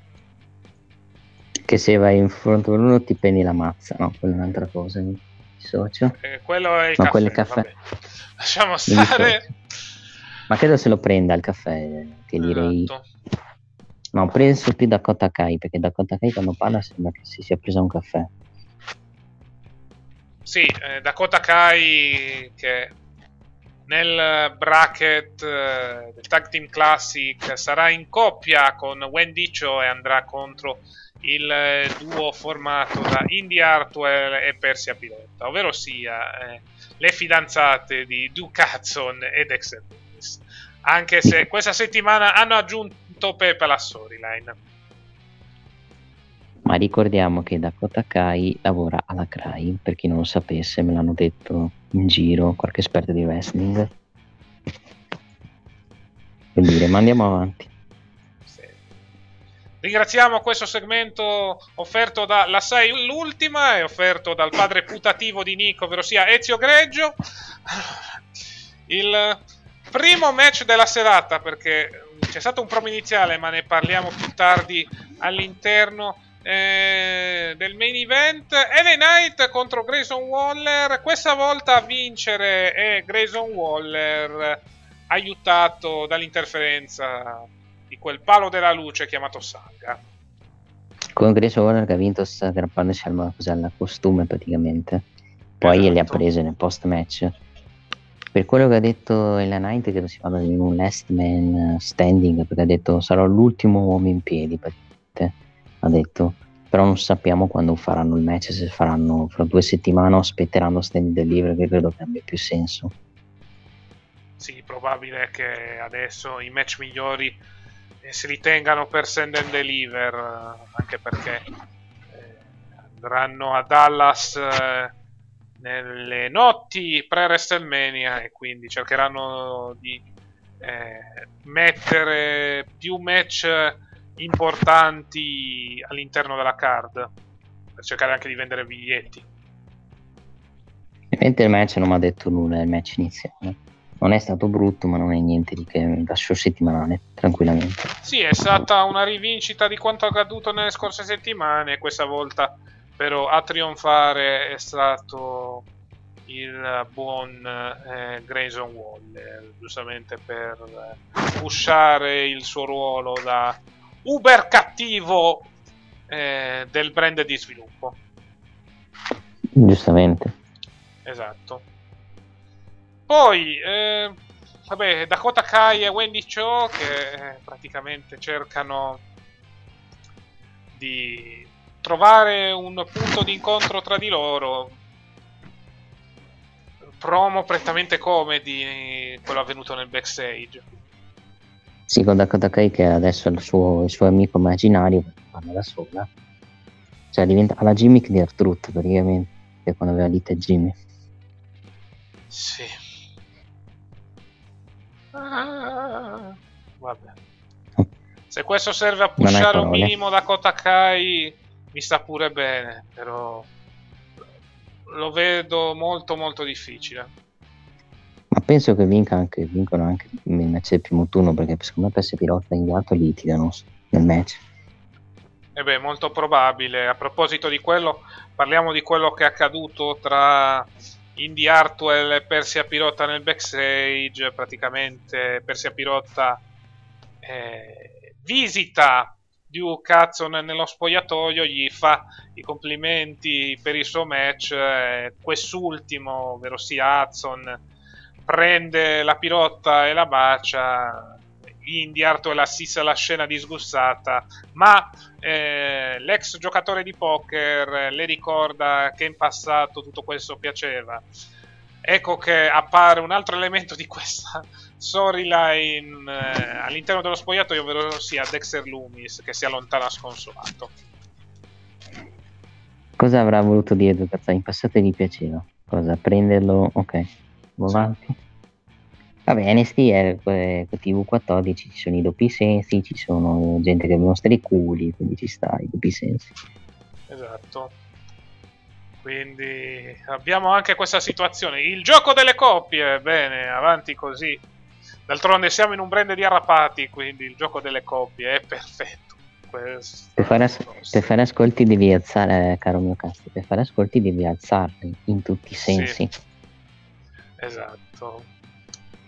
Poi, eh, Cora Jade che dopo aver subito l'allenamento di Raquel Gonzalez settimana scorsa porta la sua versione con eh, il percorso ad ostacoli sì, con cos'era che Dash aveva paura di fare quel percorso ostacoli e alla fine l'ha fatto.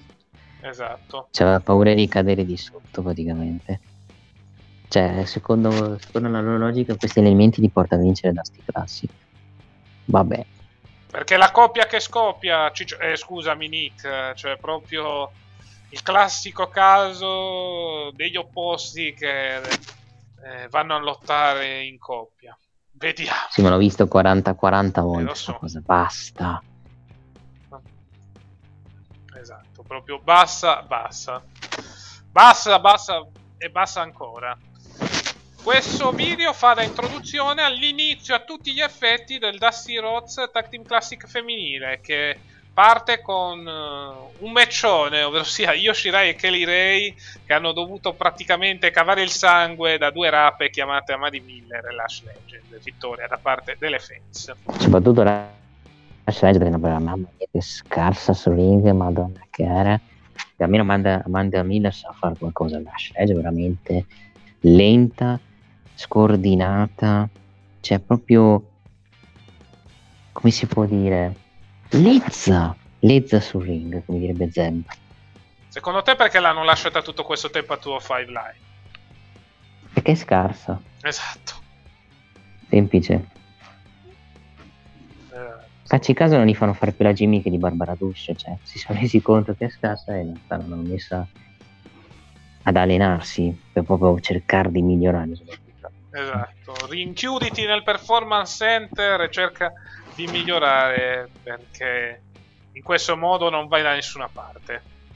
Ti ricordiamo adesso non è lo show NST to Live non si chiama più, si chiama Leven Up praticamente adesso. Esatto. Versione di Dark di NST. Sì. Level up, il livello su. Detto questo, oh mio dio, durante la puntata avremo vari segmenti dedicati a Jensen eh, che prova a cercare la sua anima gemella e quindi inizia a registrare video messaggi per app di appuntamenti. Ma finire che l'anima gemella è il barista, praticamente. Probabile. Eh, perché la barista poi è comparsa nel segmento per, esatto. per, fare una foto con lui. Quindi... Boh. Perché le carte invece è una grandissima prenda. La gimmick dei buzzurri che cercano di trovare l'amore. Bene. Ma sono, ma sono palesemente JBL e Farouk questi due. Esatto. Decisamente. Più che altro JBL e Farouk dei poveri, perché almeno gli APA erano molto grintosi, questi sembrano proprio due, due scemotti, ecco, a giudicare da come li stanno presentando, quel di NXT 2.0. Oppure i nuovi Cascade e Trevor Murdoch. È probabile. Più quelli, diciamo. Già il paragone è più vicino. Sperando che non facciano la fine di Cascade, soprattutto il Cascade. Esatto, c'è una fine veramente tragica. Visto che mi sembra ebbe anche un attacco epilettico in un aereo, qualcosa del genere. No, morì proprio, morì proprio Cascade. Cosa? Lanscade morì, mi sembra. Sì, sì, Lanscade ormai non è più tra noi. Diciamo, una fine tragica, ecco, per l'ex membro del tag team di Cavoy con Trevor Murdoch. Trevor Murdoch che invece sta facendo la sua sporca figura in NWA. C'è stato anche campione, mi sembra, televisivo NWA. Mm, è stato qualcosa. campione mondiale fino a poco tempo fa. Indovina che ha vinto il titolo ora? Eh, Sandow.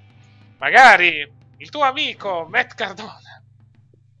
Eh, ma Matt Cardona è anche campione internet di Impact. Sì, ha appena tornato il su Jordan Grace e ha vinto il titolo internet di... Di sto cazzo. Sì, esatto. Perché non conta un cazzo, diciamo quel titolo, con tutto il rispetto. Esatto. Però diciamo che nelle indie il suo personaggio da Hill non sta facendo poi così male, però all'interno delle indie, ecco, basta che rimanga lì. Sì, è palese mid-cap, Matt Cardone. Esatto. Hudson contro Dante Chen, Dante Chen che vuole la sua vendetta sull'ex giocatore di poker, praticamente il match si rivela uno squash con vittoria da parte di sì, mi sono fatto due cazzi, ma vabbè, Luca per fare la battuta, due palle, due cazzo, sì. vabbè. Sinceramente il match mi ha annoiato, però. Sì, il match abbastanza noioso, è finito anche in maniera molto molto veloce per permettere a Carmelo Ace e Trick Williams di avvicinarsi verso il ring ed eseguire il loro promo riguardante la vittoria Avengers Day vittoria barra celebrazione che viene interrotta dall'ingresso di Pete Dunne che vuole una title shot per il titolo mantenuto dall'atleta di colore. E ce l'ha settimana prossima, da quello che vedo. Esatto, vediamo un po' se l'ex campione UK riuscirà nel colpaccio oppure ci sarà qualche interferenza, ma è dubito sinceramente. Ormai ci sarà, magari fanno un triple threat, mettono in mezzo anche Grimes. Sì, Grimes che vince contro Trick Williams. eh, Onesto come match, dai, buono. Sì, Perché Williams non è scarso. Soprattutto perché Williams non è un palo della luce, Grimes comunque è un buonissimo worker. Sì, secondo me può anche vincere il titolo nella Stand and Deliver. Esatto. Le lezioni di Andre Chase. L'argomento di oggi riguarda l'avere gli attributi, praticamente sfotte Von Wagner e si incavola con uno dei suoi. Che diciamo magari è fan di Von Wagner dice fuori ai coglioni, vattene via. maledetto." Esatto. Mamma mia che fai, che ti aspetta, che bellezza. Sì. Guarda, possiamo parlare anche del video risposta da parte di Robertson, ma non dicono niente di che, ecco. Vabbè, almeno Palastone non parla Sì. quel, quel catorcio di Wagner. Parliamo del momento più arrappato, eh, scusate, del momento più importante di questo NXT, ovvero sia il debutto di Nikita Lyons che batte in pochi minuti Kayla in lei. Al di là degli scherzi, come ti è sembrata in ring? Senza voto. Nelle manovre di combattimento è bravo, però sul ring devo- non mi ha detto niente ancora, cioè ha fatto poco. Aspetto match più importanti di questo. Esatto, Difficile valutare in due minuti. sì, decisamente. Di- molto difficile valutare, diciamo che ha regalato molte gioie ai maschietti con le sue forme sinuose, ma per il resto è tutta da vedere sull'ottato. Mi sembra che abbia lo stile fighter comunque, ha usato solo i pugni e i calci. Beh sì, avevano dato praticamente, anzi le avevano detto, avevano dato, pardon, eh, un background eh, da MMA, quindi ci sa che utilizzi pugni e calci a dismisura. Mm, Ed è una cantante anche nella realtà, ricordiamo. Perché il padre era tipo un ex componente di una band glam rock e la madre era una... Sì. Esatto. Eh, Bivens celebra la vittoria dei Creed Brothers. Arriva all'Imperium eh, in tutta risposta con i titoli di coppia, ma arriva anche Sosikoa che attacca Gunther. Sembra la parte divertente cos'è? Vivens che gli fa la policiata, nel senso bravo, bravo caro, mi hai salvato. Esatto. Settimana prossima abbiamo questo Gunther contro solo Sikoa che potrebbe essere molto bello secondo me. Esatto, può essere un bel incontro Bello, pieno diciamo. di mazzate. Ecco. E penso Gunther vinca e solo Sikoa, boh, poi non sappiamo, vedremo cosa farà. Sikoa mi sa si sta preparando per passare al piano di sopra assieme tutta la famiglia. Famiglia con Riccardo, Rosario, no, non, non credo, ma con eh, Roman Reigns. Sì. Beh, eh, potrebbe servire un allievo di Paul Heyman, chi meglio di Riccardo, ecco. Se lo vedrai proprio che deve bissare gente a Go ogni, ogni, ogni segmento, tu, tu eri un amico, e mi hai tradito, lo fai solo per visualizzazioni e tante altre cose, tante altre cazzatine che spari, signorino. Esatto. Poi, eh, vabbè, il terzo tentativo di Jensen eh, ancora un disastro. All'improvviso compare la barista, ovvero sia Fallonelle. Diciamo, cerca di flirtare un pochettino con lui. Che lui non se ne accorge al momento. Esatto. Classico ragazzo ignorante che non si accorge, che ce l'ha davanti magari. Esatto. Gacy e Harland, che sono come Kenzie Mitchell, parlano di un confronto con eh, Draco Anthony avvenuto di notte all'interno del Performance Center. Ok, va bene. Magari il prossimo membro, Dragon Anthony. O lo Esatto. fanno un match dove vendi sto tipo. Esatto, probabile. infatti eh, settimana prossima eh, Draco Anthony e Orland eh, avranno la possibilità di sistemare tutto su ring. Sì, quindi uno squash, il povero Dragon Anthony era di sto tipo. Esatto. Secondo match eh, del eh, Dusty Rhodes Tag Team Classic femminile, Kaden Carter e Casey Catanzaro contro Ivy Nile eh, e la sconosciuta Tatum Paxley, vittoria da parte di Kaden Carter e Casey Catanzaro. Come cazzo erano vestiti che di cazzo si cazzazzano? Beh, hanno la gimmick delle fessaiole, quindi si saranno vestite in un modo molto molto particolare. Amo, amo, andiamo a festeggiare dopo questa vittoria. Andiamo, andiamo a festeggiare, andiamo a discoteca, raga. Andiamo. Eh, Adesso diventano pure romani, eh, che tra poco cambiano gimmick. Abbiamo preso Io- il calippo, bevuto una birra, quelle cose lì. Match che l'ho skippato perché non, non me ne fregava il cazzo di sto match. Sì, il match che ho skippato pure io. Vittoria da parte di Kellen Carter e Casey Catanzaro che nel prossimo turno sfideranno Yoshirai e Kenny. Sì, che tornerà, combatteranno settimana prossima. Esatto. Poi vabbè, eh, Vivens offre un ruolo a Solo Sikoa nella Diamond Mine, ma il Samoano dice di no. Poi magari lo, magari lo inseriscono poi per combattere l'impegno. Ma vedremo, vedremo. Vabbè, vediamo cosa succede. Non come membro, come membro onorario, semplicemente. Passiamo al main event. Tommaso Ciampa contro Dolph Ziggler.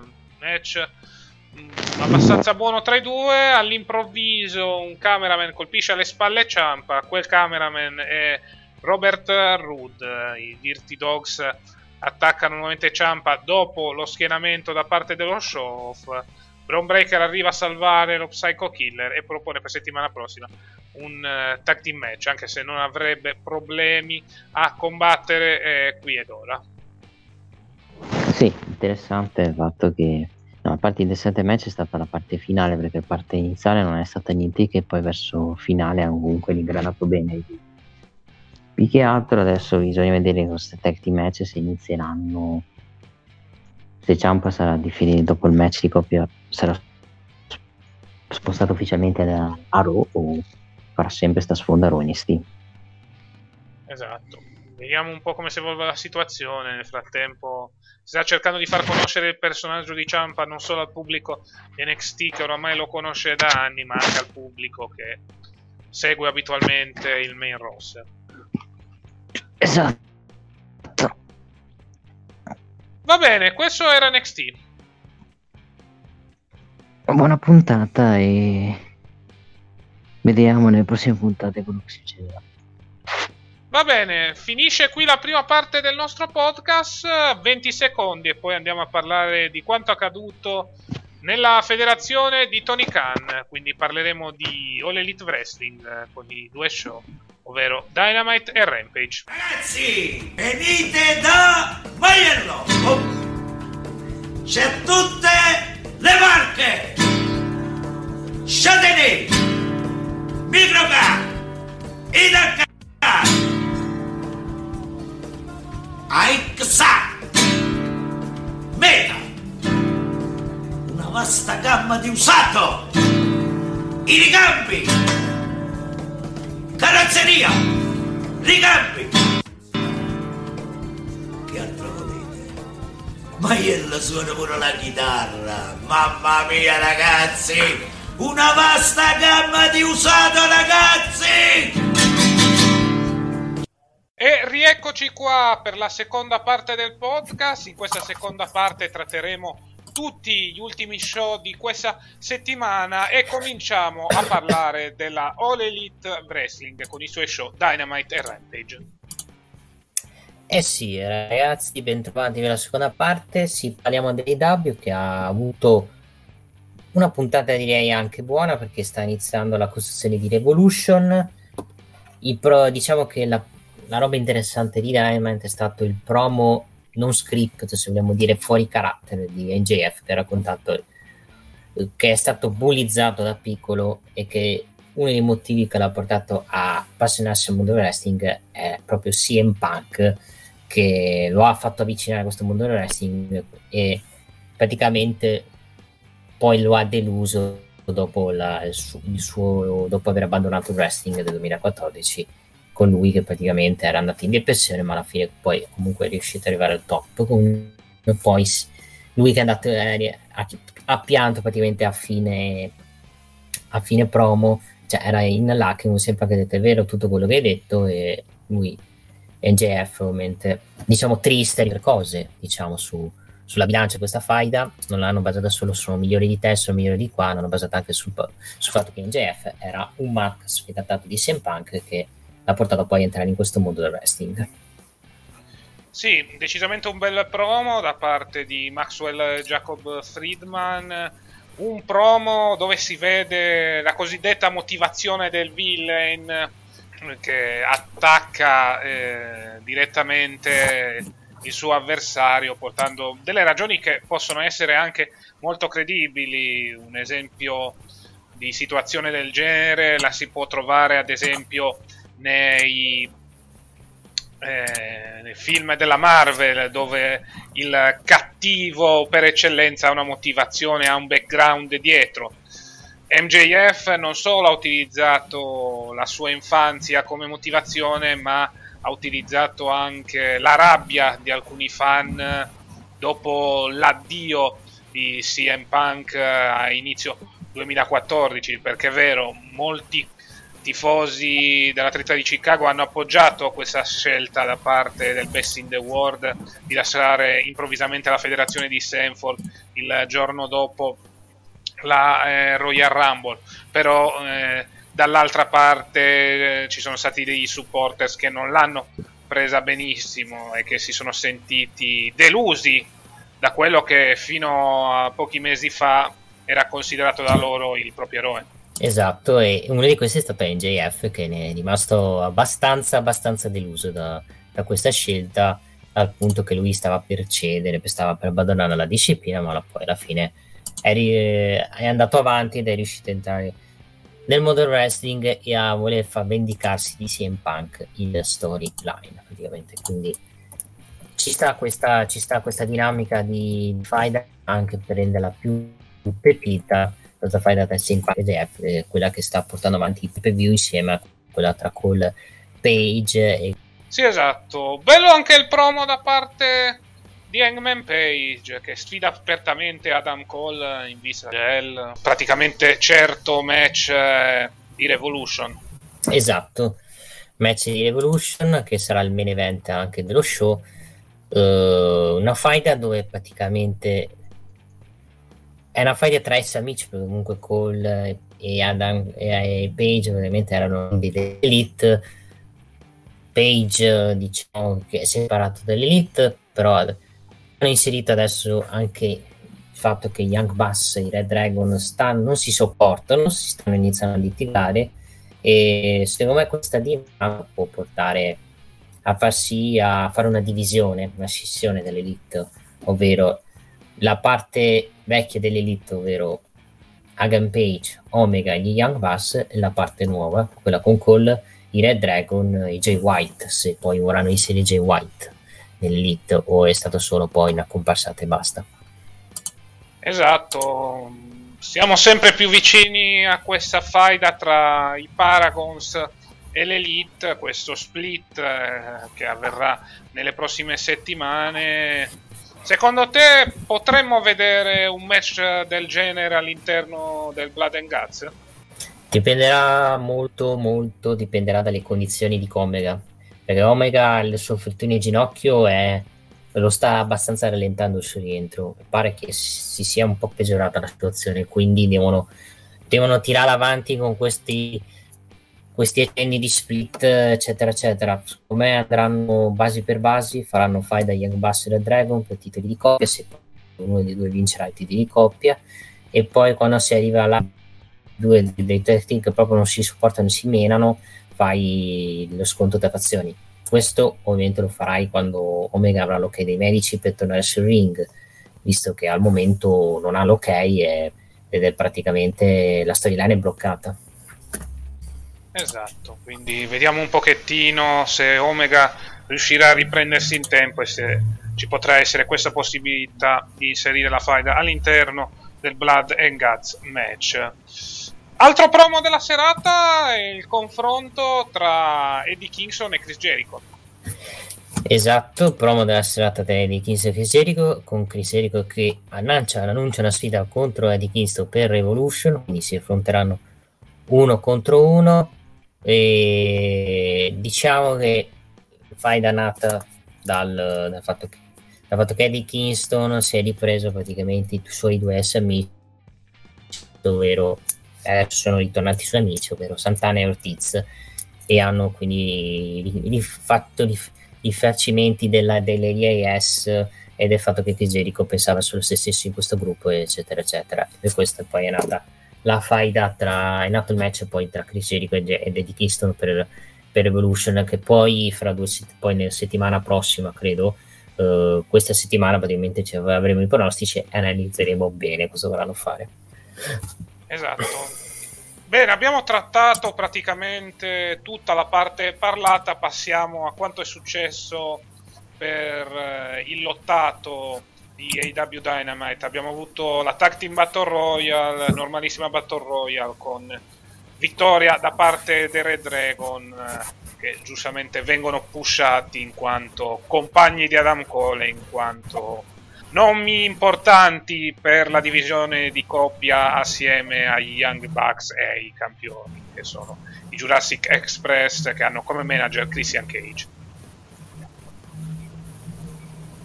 Esatto, sì. Battle Royale niente di che, normale, sufficiente. Settimana prossima ne avremo un'altra che è la Casino Battle Royale. A dire di oggi dovrebbero vincere Young Bucks per fare il triple threat. Potrebbe essere lo show stealer di Revolution. Esatto. Poi abbiamo avuto i Kings of the Black Throne contro Pac e Penta Obscuro. Mi ha fatto molto ridere il manager di Penta Obscuro. Un po' cringe il suo attire, ma al di là di ciò, vittoria da parte dei Face. I Hill subito dopo l'incontro si vendicano e soprattutto c'è il debutto di Buddy Matthews al fianco del suo ex rivale in WWE. Esatto, si, si pensava che potesse andare contro Malik Black, visto che stava andando faccia a faccia, poi ha attaccato i Face ed è un nuovo membro praticamente del, dell'House of Black. Devo dire sinceramente me lo aspettavo anche perché il Lumos diceva che praticamente che Buddy Matthews sarebbe diventato, sarebbe diventato membro dell'House of Black e quindi ci sta praticamente quello che dico è che adesso per entrare i membri di stable, perché se no veramente ne inizi a fare una cacciara, una cacciara incredibile. Su Buddy Matthews penso che lo utilizzeranno per il mid carding, non, non vi aspettate il main event. È un buon lottatore, un onesto meterante. Lui per il giro titolato TNT per fare mid carding ci sta benissimo in W. Non, non lo vedo come un grande main event per l'AW, anche perché l'AW ha adesso tantissima gente che ti ostacolerebbe nel main event. C'è Cole, c'hai Page, c'hai Omega, c'hai Kit Lee, c'hai, avrai Jeff Hardy poi tra poco, quindi veramente per Buddy Matthews credo che la storia più adatta sarà il titolo secondario più che il titolo mondiale. Esatto, sì, anche perché c'è tantissima gente al momento in EW c'è molto traffico, quindi credo che Buddy Matthews sia in una posizione ideale e in un ruolo ideale, ovvero sia compagno di stable di Black eh, che può puntare nel caso a un titolo secondario. Ecco, quindi. come hai detto te eh, giustamente. Passiamo adesso, vabbè, a due match che sono stati anche abbastanza veloci, ovvero sia Ten contro Ricky Starks, vittoria da parte di Ricky Starks che si qualifica per il ladder match di Revolution e poi Jade Cargill contro Bunny, vittoria abbastanza buona da parte eh, della campionessa che mantiene a 5. Sì, che adesso affronta i conti per Evolution, praticamente. Esatto. Perché adesso la storia di Jay Cargill è la storyline di Goldberg, dell'imbattuta praticamente. E la, la storyline di chi, di quanti vittorie farà e di chi sarà a detronizzarla, perché oltre a vincere il titolo sarà anche quella che gli toglierà la streak, che servirà comunque per lanciare la, mm, una nuova star. Cioè, dai conti non è che ce, ce la vedo tanto come star dell'IW, ok, titolo TBS, però tu, tu non batti una qualsiasi, batti una che ha vinto 30, fatto 30 vittorie. O è una debuttante o semplicemente sceglieranno uno dei roster. Al momento io sinceramente non ce la vedo dai conti vincere il titolo. Poi mi smentiscono e, e Revolution vince il titolo dai conti, ma penso che per il fatto che J. ha vinto il titolo credo uno o due mesi fa non, non perda. Allora, gli faranno arrivare a 60-70 vittorie, gli faranno battere qualche jobber a Dark eh, per far arrivare quel numero e poi poi sceglieranno l'avversaria, cioè può, che può, vedo più una debuttante che secondo me una del roster. Sì, decisamente. Non credo che sarà una striscia lunga per Jade Cargill come quella di Goldberg, anche perché è molto rischiosa, soprattutto in termini di storyline. Però sicuramente rimarrà ancora con questa streak per un bel po' di tempo in attesa che poi una debuttante o qualcuno costruito veramente bene eh, riesca a batterla. Vediamo un po' come si evolve la situazione. Nel frattempo dovrebbe avere un match contro Tainara Conti in vista di Revolution. Passiamo al main event. Daniel Garcia contro Brian Danielson, vittoria da parte dell'American Dragon che subito dopo riceve, tra virgolette, la visita di John Moxley che annuncia la sfida per Revolution. Sì, accetta la sfida per Evolution. Hanno fatto anche nei backstage prima un, un piccoli segni di split da Dene Garcia e il Turpeno con Dene Bryan che dice tu avresti grande potenziale, sei un grande talento, però il tuo talento viene bloccato dai Turpeno praticamente, quel Turpeno che poi l'hanno interrotto e, detto e l'hanno zittito praticamente nel promo. E vediamo, cioè, la stable arriverà prima o poi, la stable di Daniel Bryan. Penso sarà face la stable perché comunque il pubblico gli piace. La vedrei più da face come stable anche perché hai già troppe stable hill c'hai l'elite c'hai la stable di QT Marshall vabbè una stable di jobber le, tra poco ci avrai anche c'è la stable di NJF c'è, c'è la stable di, di Black che è heal quindi una stable face ci sta anche per contrapporre un po' il roster di W quindi la faranno, ma penso sì, se ne parla dopo Revolution o addirittura per Double Notting che sarà a fine maggio. Sì, esattamente, si stanno rifacendo al Giappone con tutte queste stable. La maggior parte sono heal, vediamo se sarà anche il turno di una stable face. Sì. Va bene, questo è la Dynamite. Su Rampage uno show, cioè un show veramente mh, mm, niente di che Rampage onesto il, il main event attack Cassidy contro cazzo era l'altro membro degli Acclaim uno è membro degli Acclaim che era Anthony Bowens sì con la vittoria di Orange Cassidy praticamente. Poi firma del contratto tra Rosa e Britt Baker durata pochissimo. Non sono le firme contratto lunghe stile WB almeno quello. E poi il resto c'è un bel, man, un bel match tra Sammy Guevara e Andrade con prime cene di split tra Andrade e Mattardi perché Mattardi gli ha impedito Andrade di vincere sporco attaccandosi le corde quindi magari faranno qualcosa. Però penso se ne parlerà più avanti e, e poi vabbè Selena Dib che squascia una che fa i suoi 5 minuti di challenger battono su una job niente di che sinceramente.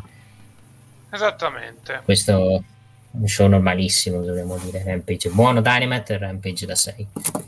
Sì, ci può stare comunque una settimana discreta per l'All Elite Wrestling che si sta avvicinando verso il suo evento più importante, ovvero sia Revolution. Stiamo praticamente entrando in quella settimana e soprattutto ricordatevi che venerdì sul nostro canale Viola ci saranno i pronostici dedicati a questo ripeto.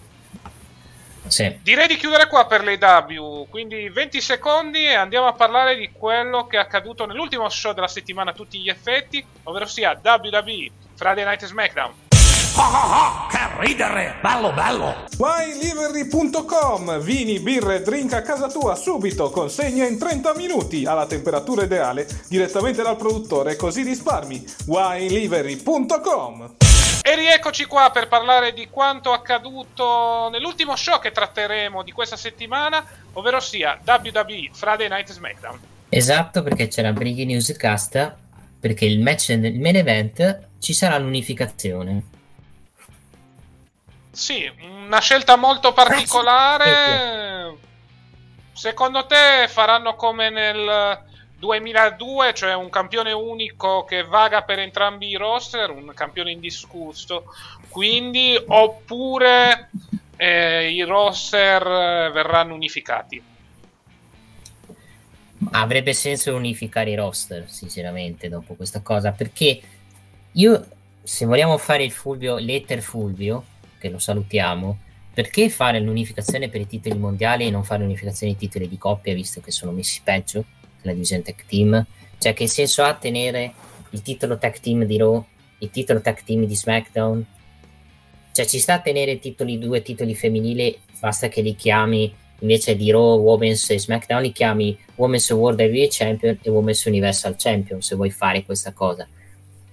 Eh, la scelta dell'unificazione è stata presa all'ultimo per semplice, secondo me, perché prima era Wednesday Call, adesso è quella ciuga di merda di Vince cambia idea, mettiamo un'unificazione. Se serve per fare un titolo migliore a livello di cioè, il ritorno del World Heavyweight Champions, anche se non ci vedrò mano mondiale, ci può anche stare. È vero che il fatto che togli un titolo mondiale dai molte molto meno spazio alla a gente di, di Raw soprattutto che anche mid card di poter andare per titolo ed apre secondo me più possibilità a cercare di centralizzarsi molto più sui titoli secondari, titoli Stati Uniti, titoli intercontinentali, tra virgolette. E la scelta l'ho trovata un po', un po stonata, cioè avrei evitato l'unificazione. Se vo- allora, visto che Brock Lesnar già un'unificazione l'ha avuta, e direi basta, sinceramente, l'ha avuta Samsung 2014, ci serve più Reigns, e poi scegli poi il tuo nome. Secondo me si sono anche resi conto che non hanno un roster da mandare contro Reigns, ok che c'è McIntyre, però non, hai, non hanno tanta gente, sia Raw che SmackDown, quindi hanno deciso di fare l'unificazione del titolo mondiale. Se poi è l'inizio di altre unificazioni, titolo, tit- tipo titoli di coppia, titolo femminile e, e, basta, perché i due titoli secondari li terrei, allora, allora posso essere d'accordo. Al momento l'unificazione del titolo mondiale sarebbe stata, secondo me, a mio modesto parere, l'avrei fatta come ultima scelta e avrei fatto come prima unificazione quelli di coppia, però continuano a mantenere i titoli di coppia Raw che di SmackDown. Sì, perfettamente d'accordo con te su tutta la linea, non ho letteralmente nulla da obiettare. Vediamo un po' come sarà la situazione. Il nome anche alla luce de- di questa nuova stipulazione dell'unificazione per quanto riguarda il favorito è sicuramente Reigns, visto che eh, Lesnar, ok, può vincere la cintura, può vincere anche l'altra cintura, essendo un match di unificazione, però poi dopo un po' sparisce. Reigns ti darebbe la certezza di avere un campione che eh, si presenta a tutti gli show senza alcun problema, quindi ci sarebbe perfettamente la vittoria da parte del Tribal Chief che troverebbe anche una consacrazione certa contro l'ex Next Big Thing. Sì, anche perché secondo me le hanno chiesto in network di chiedergli Reigns sia Raw che SmackDown e per tenere buoni sia USA che Fox secondo me hanno deciso di unificare la cintura. Magari USA si stava lamentando perché eh ma non mi date Reigns, eh, ok Brock Lesnar però non mi date Roman Reigns, non mi date questo, non mi date quello per tenere buoni sia Fox che USA che magari volevano tutti e due hanno deciso di fare l'unificazione. E sugli altri titoli secondari se ne sbattono anche se avrei fatto avrei fatto un'unificazione diciamo che avere tanti titoli è meglio soprattutto inutili meglio toglierli. Avrei sono d'accordo sul fatto che l'unificazione devono farla su un'altra cintura e non sul titolo del mondo. Se poi è l'inizio di la fine della brand extension, ritorno finalmente del brand split, nel senso che roster uniti dove puoi fare tante cose, allora ci sta, anche perché fare una brand, una brand extension dove i resti di Raw possono andare a fare quel cazzo di pari vanno a SmackDown e i resti di SmackDown possono andare a quel cazzo di pari vanno a Raw allora è meglio togliere sta cosa. Se vuoi rifare questo se vuoi fare brand extension devi secondo me rifarti rimpompare il roster chiamare gente in NXT ma al momento non sembra non voglia di, cambiare, di, di, di diciamo di, di portarli su hanno portato solo loro Ciampa però il resto gli altri la lasciano là perché sono ancora inesperti e quindi, uh, quindi se non hai neanche questo supporto, questo carico di gente di NXT, sono costretti giustamente a fare queste scelte. Poi magari cambiano idea fra un due mesi, eh, reintroducono una cintura, oppure è una trollata il 5 marzo veramente Lesnar perde il titolo, metti su Supercard e ne stiamo zitti e non diciamo un cazzo. Che può anche essere quello. È vero anche che se fai una pubblicità così che dici il match più grande di sempre di WrestleMania match e unificazione e poi cambi idea, diciamo che perculi un po' la gente. Anche se sai benissimo che non è match più grande di sempre di WrestleMania Reigns Lesnar. Esatto. Vediamo un po' come si evolve la situazione. Vediamo un po' come si evolverà il match dal Madison Square Garden. Eh, dubito che ci sarà un cambio di titolo, visto anche l'angle fatto venerdì sera con la firma del contratto. Un bel angle eh, tra i due contendenti. Ma la cosa che vorrei parlare di più, Casta, è Sasha Banks che avevano questi grandissimi piani, cioè titoli di coppia di Raw, eh, non di Raw, titoli di coppia femminili. Che bel piano, passare da Charlotte a titoli di coppia femminili. Perché si sono trovati con questa situazione di Ronda Rousey che era disponibile, hanno deciso di sfruttarla fino in fondo e Sasha Banks eh, si è ritrovata retrocessa. Si inventano la scusa delle prime campionesse femminili di coppia afroamericane, la chiudiamo qua per loro naturalmente. Certo è che per la boss è una retrocessione vera e propria. Sì, ma la cosa che fa ridere è che la faida con Sonia Deville, il TC con Sonia Deville è chiusa in Arabia Saudita praticamente. Cioè, che bella merda avrebbe da dire. Ovvio che a me non frega un cazzo, però per chi. Sì, però Naomi Magari contro Sonia sì. Deville è durata pure fin troppo. Cioè, va bene che sia finita. Vero, vero.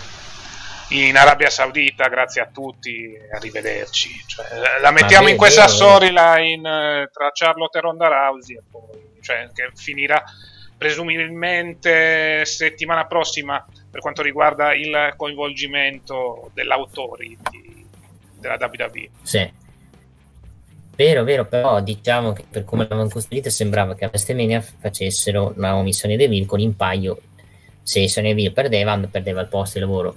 Adesso faranno una roba più semplice, più easy, dopo lo squash che si beccherà da Ronda settimana prossima, ovviamente c'è il massacro più che lo squash. Esatto. E segno che ci sono, sono cambiati i piani, Vince si è rotto il palle di star fuori l'anno e l'ha chiuso subito diciamo che è una mezza retrocessione per Sasha e per, Na- per Naomi un cazzo perché comunque mm. Naomi non ha mai vinto un, non ha mai vinto tutti i coppie femminili sarebbe una novità diciamo che se non ci fosse stato Ronda non ci fosse stato infortuni di Sasha questa cosa non si faceva facevano Charlotte Sasha tranquillamente per, per Vestemania ne ha pagato le conseguenze Shotzi che è una jobber eh, eh, povera Krista cioè, Shotzi dal turnil non sta facendo letteralmente niente.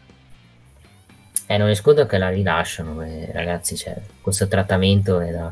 Così lei deve poter prendere il suo 370 lottatore e, dire siamo la sia famiglia, ragazzi. Esattamente.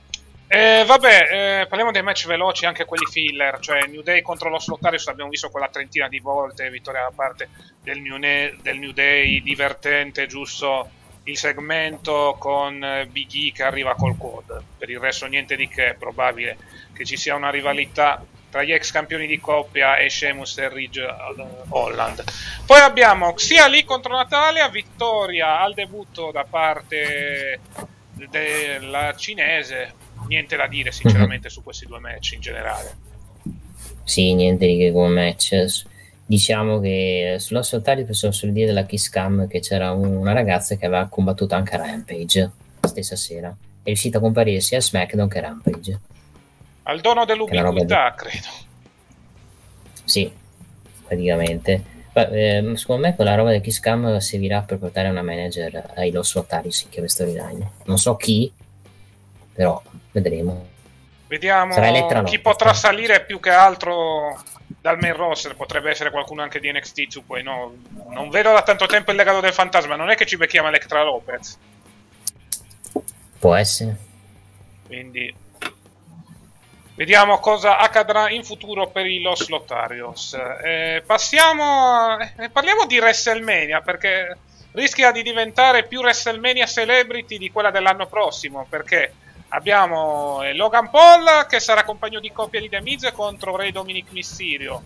È molto probabile che ci sia Sami Zayn contro Johnny Knoxville, ma soprattutto. Il vecchio vuole tornare a lottare, signori. Contro Pat McAfee. Sì, Ma io non ci credo, dove fanno Pat McAfee Theory, avrebbe più senso. sì, avrebbe molto molto più senso. Però può far ridere. Sì, sarebbe coinvolgendo un botto di celebrità nello show a Dallas quando l'anno prossimo sarebbero ad Hollywood. Ma vabbè. No, dico, ma chi sarebbe il face Hill? Vince Face? eh, mm. Anche se Pat McAfee credo che al 90% a livello di promo è più bravo di tutto il roster. Esatto. Vedremo giovedì, perché giovedì è questo podcast con Vince. Vediamo se si capirà cosa dirà Vince.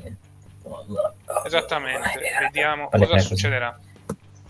Infine parliamo Sì. dell'ultimo match che c'è stato ieri sera, perché stiamo registrando di sabato. Madcap Moss contro Drew McIntyre, vittoria da parte di McIntyre. È stato l'ennesimo massacro praticamente. Sì, no, prima si pensava a Corbin, poi hanno ha fatto la finta a Corbin. E da... Mando te, visto che ti sei sacrificato l'altra volta, e alla fine ha distrutto Medical per Moss. Che palle, che palle, vai. Avremo match con Corbin molto probabilmente, che ti senza fare che McIntyre deve farsi sto match a, a, a WrestleMania invece di avere un match importante. Ma vabbè. Purtroppo con eh, Lesnar Reigns eh, McIntyre rimane in secondo piano, ha avuto pure l'infortunio. Si beccherà questo match contro l'imbattuto, tra virgolette, Happy Corbin.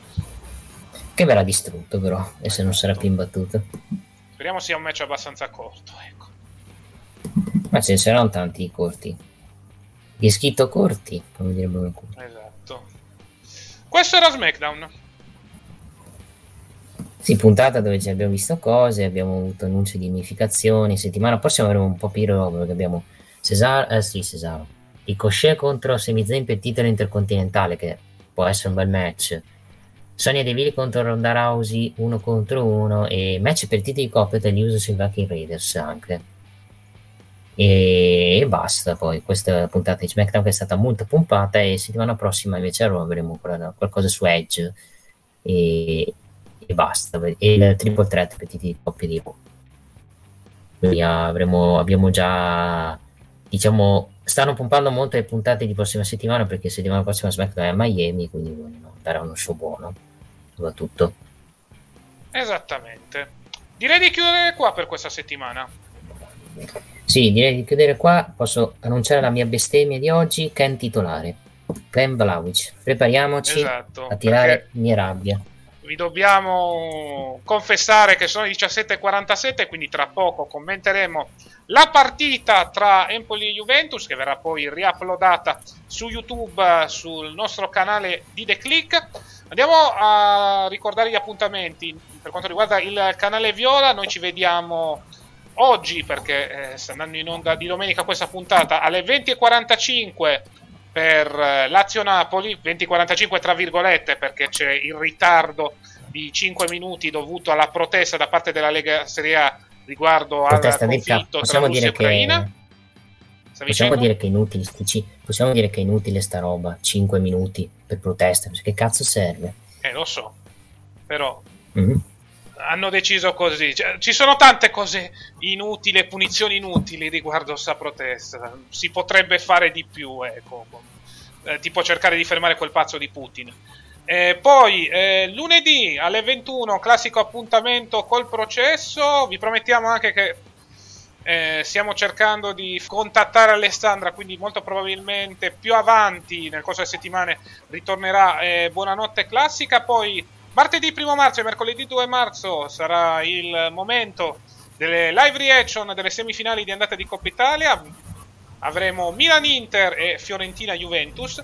Poi giovedì mh, mm, vediamo un pochettino cosa fare. Potremmo anticipare NBA Click oppure ci sarà il classico appuntamento con Casa vs Juventus per quanto riguarda Football Manager 2022 e venerdì, ricordatevelo bene, soprattutto voi appassionati di wrestling, ci sarà l'appuntamento dedicato ai pronostici di AW Revolution 2022. E questo sì, è quanto per eh, la settimana che verrà. Io ero Cassa sì. e con me c'è stato Nick. Grazie a tutti per gli amici di YouTube, ci sentiamo settimana prossima per per invece per quelli di Twitch eh, tra poco.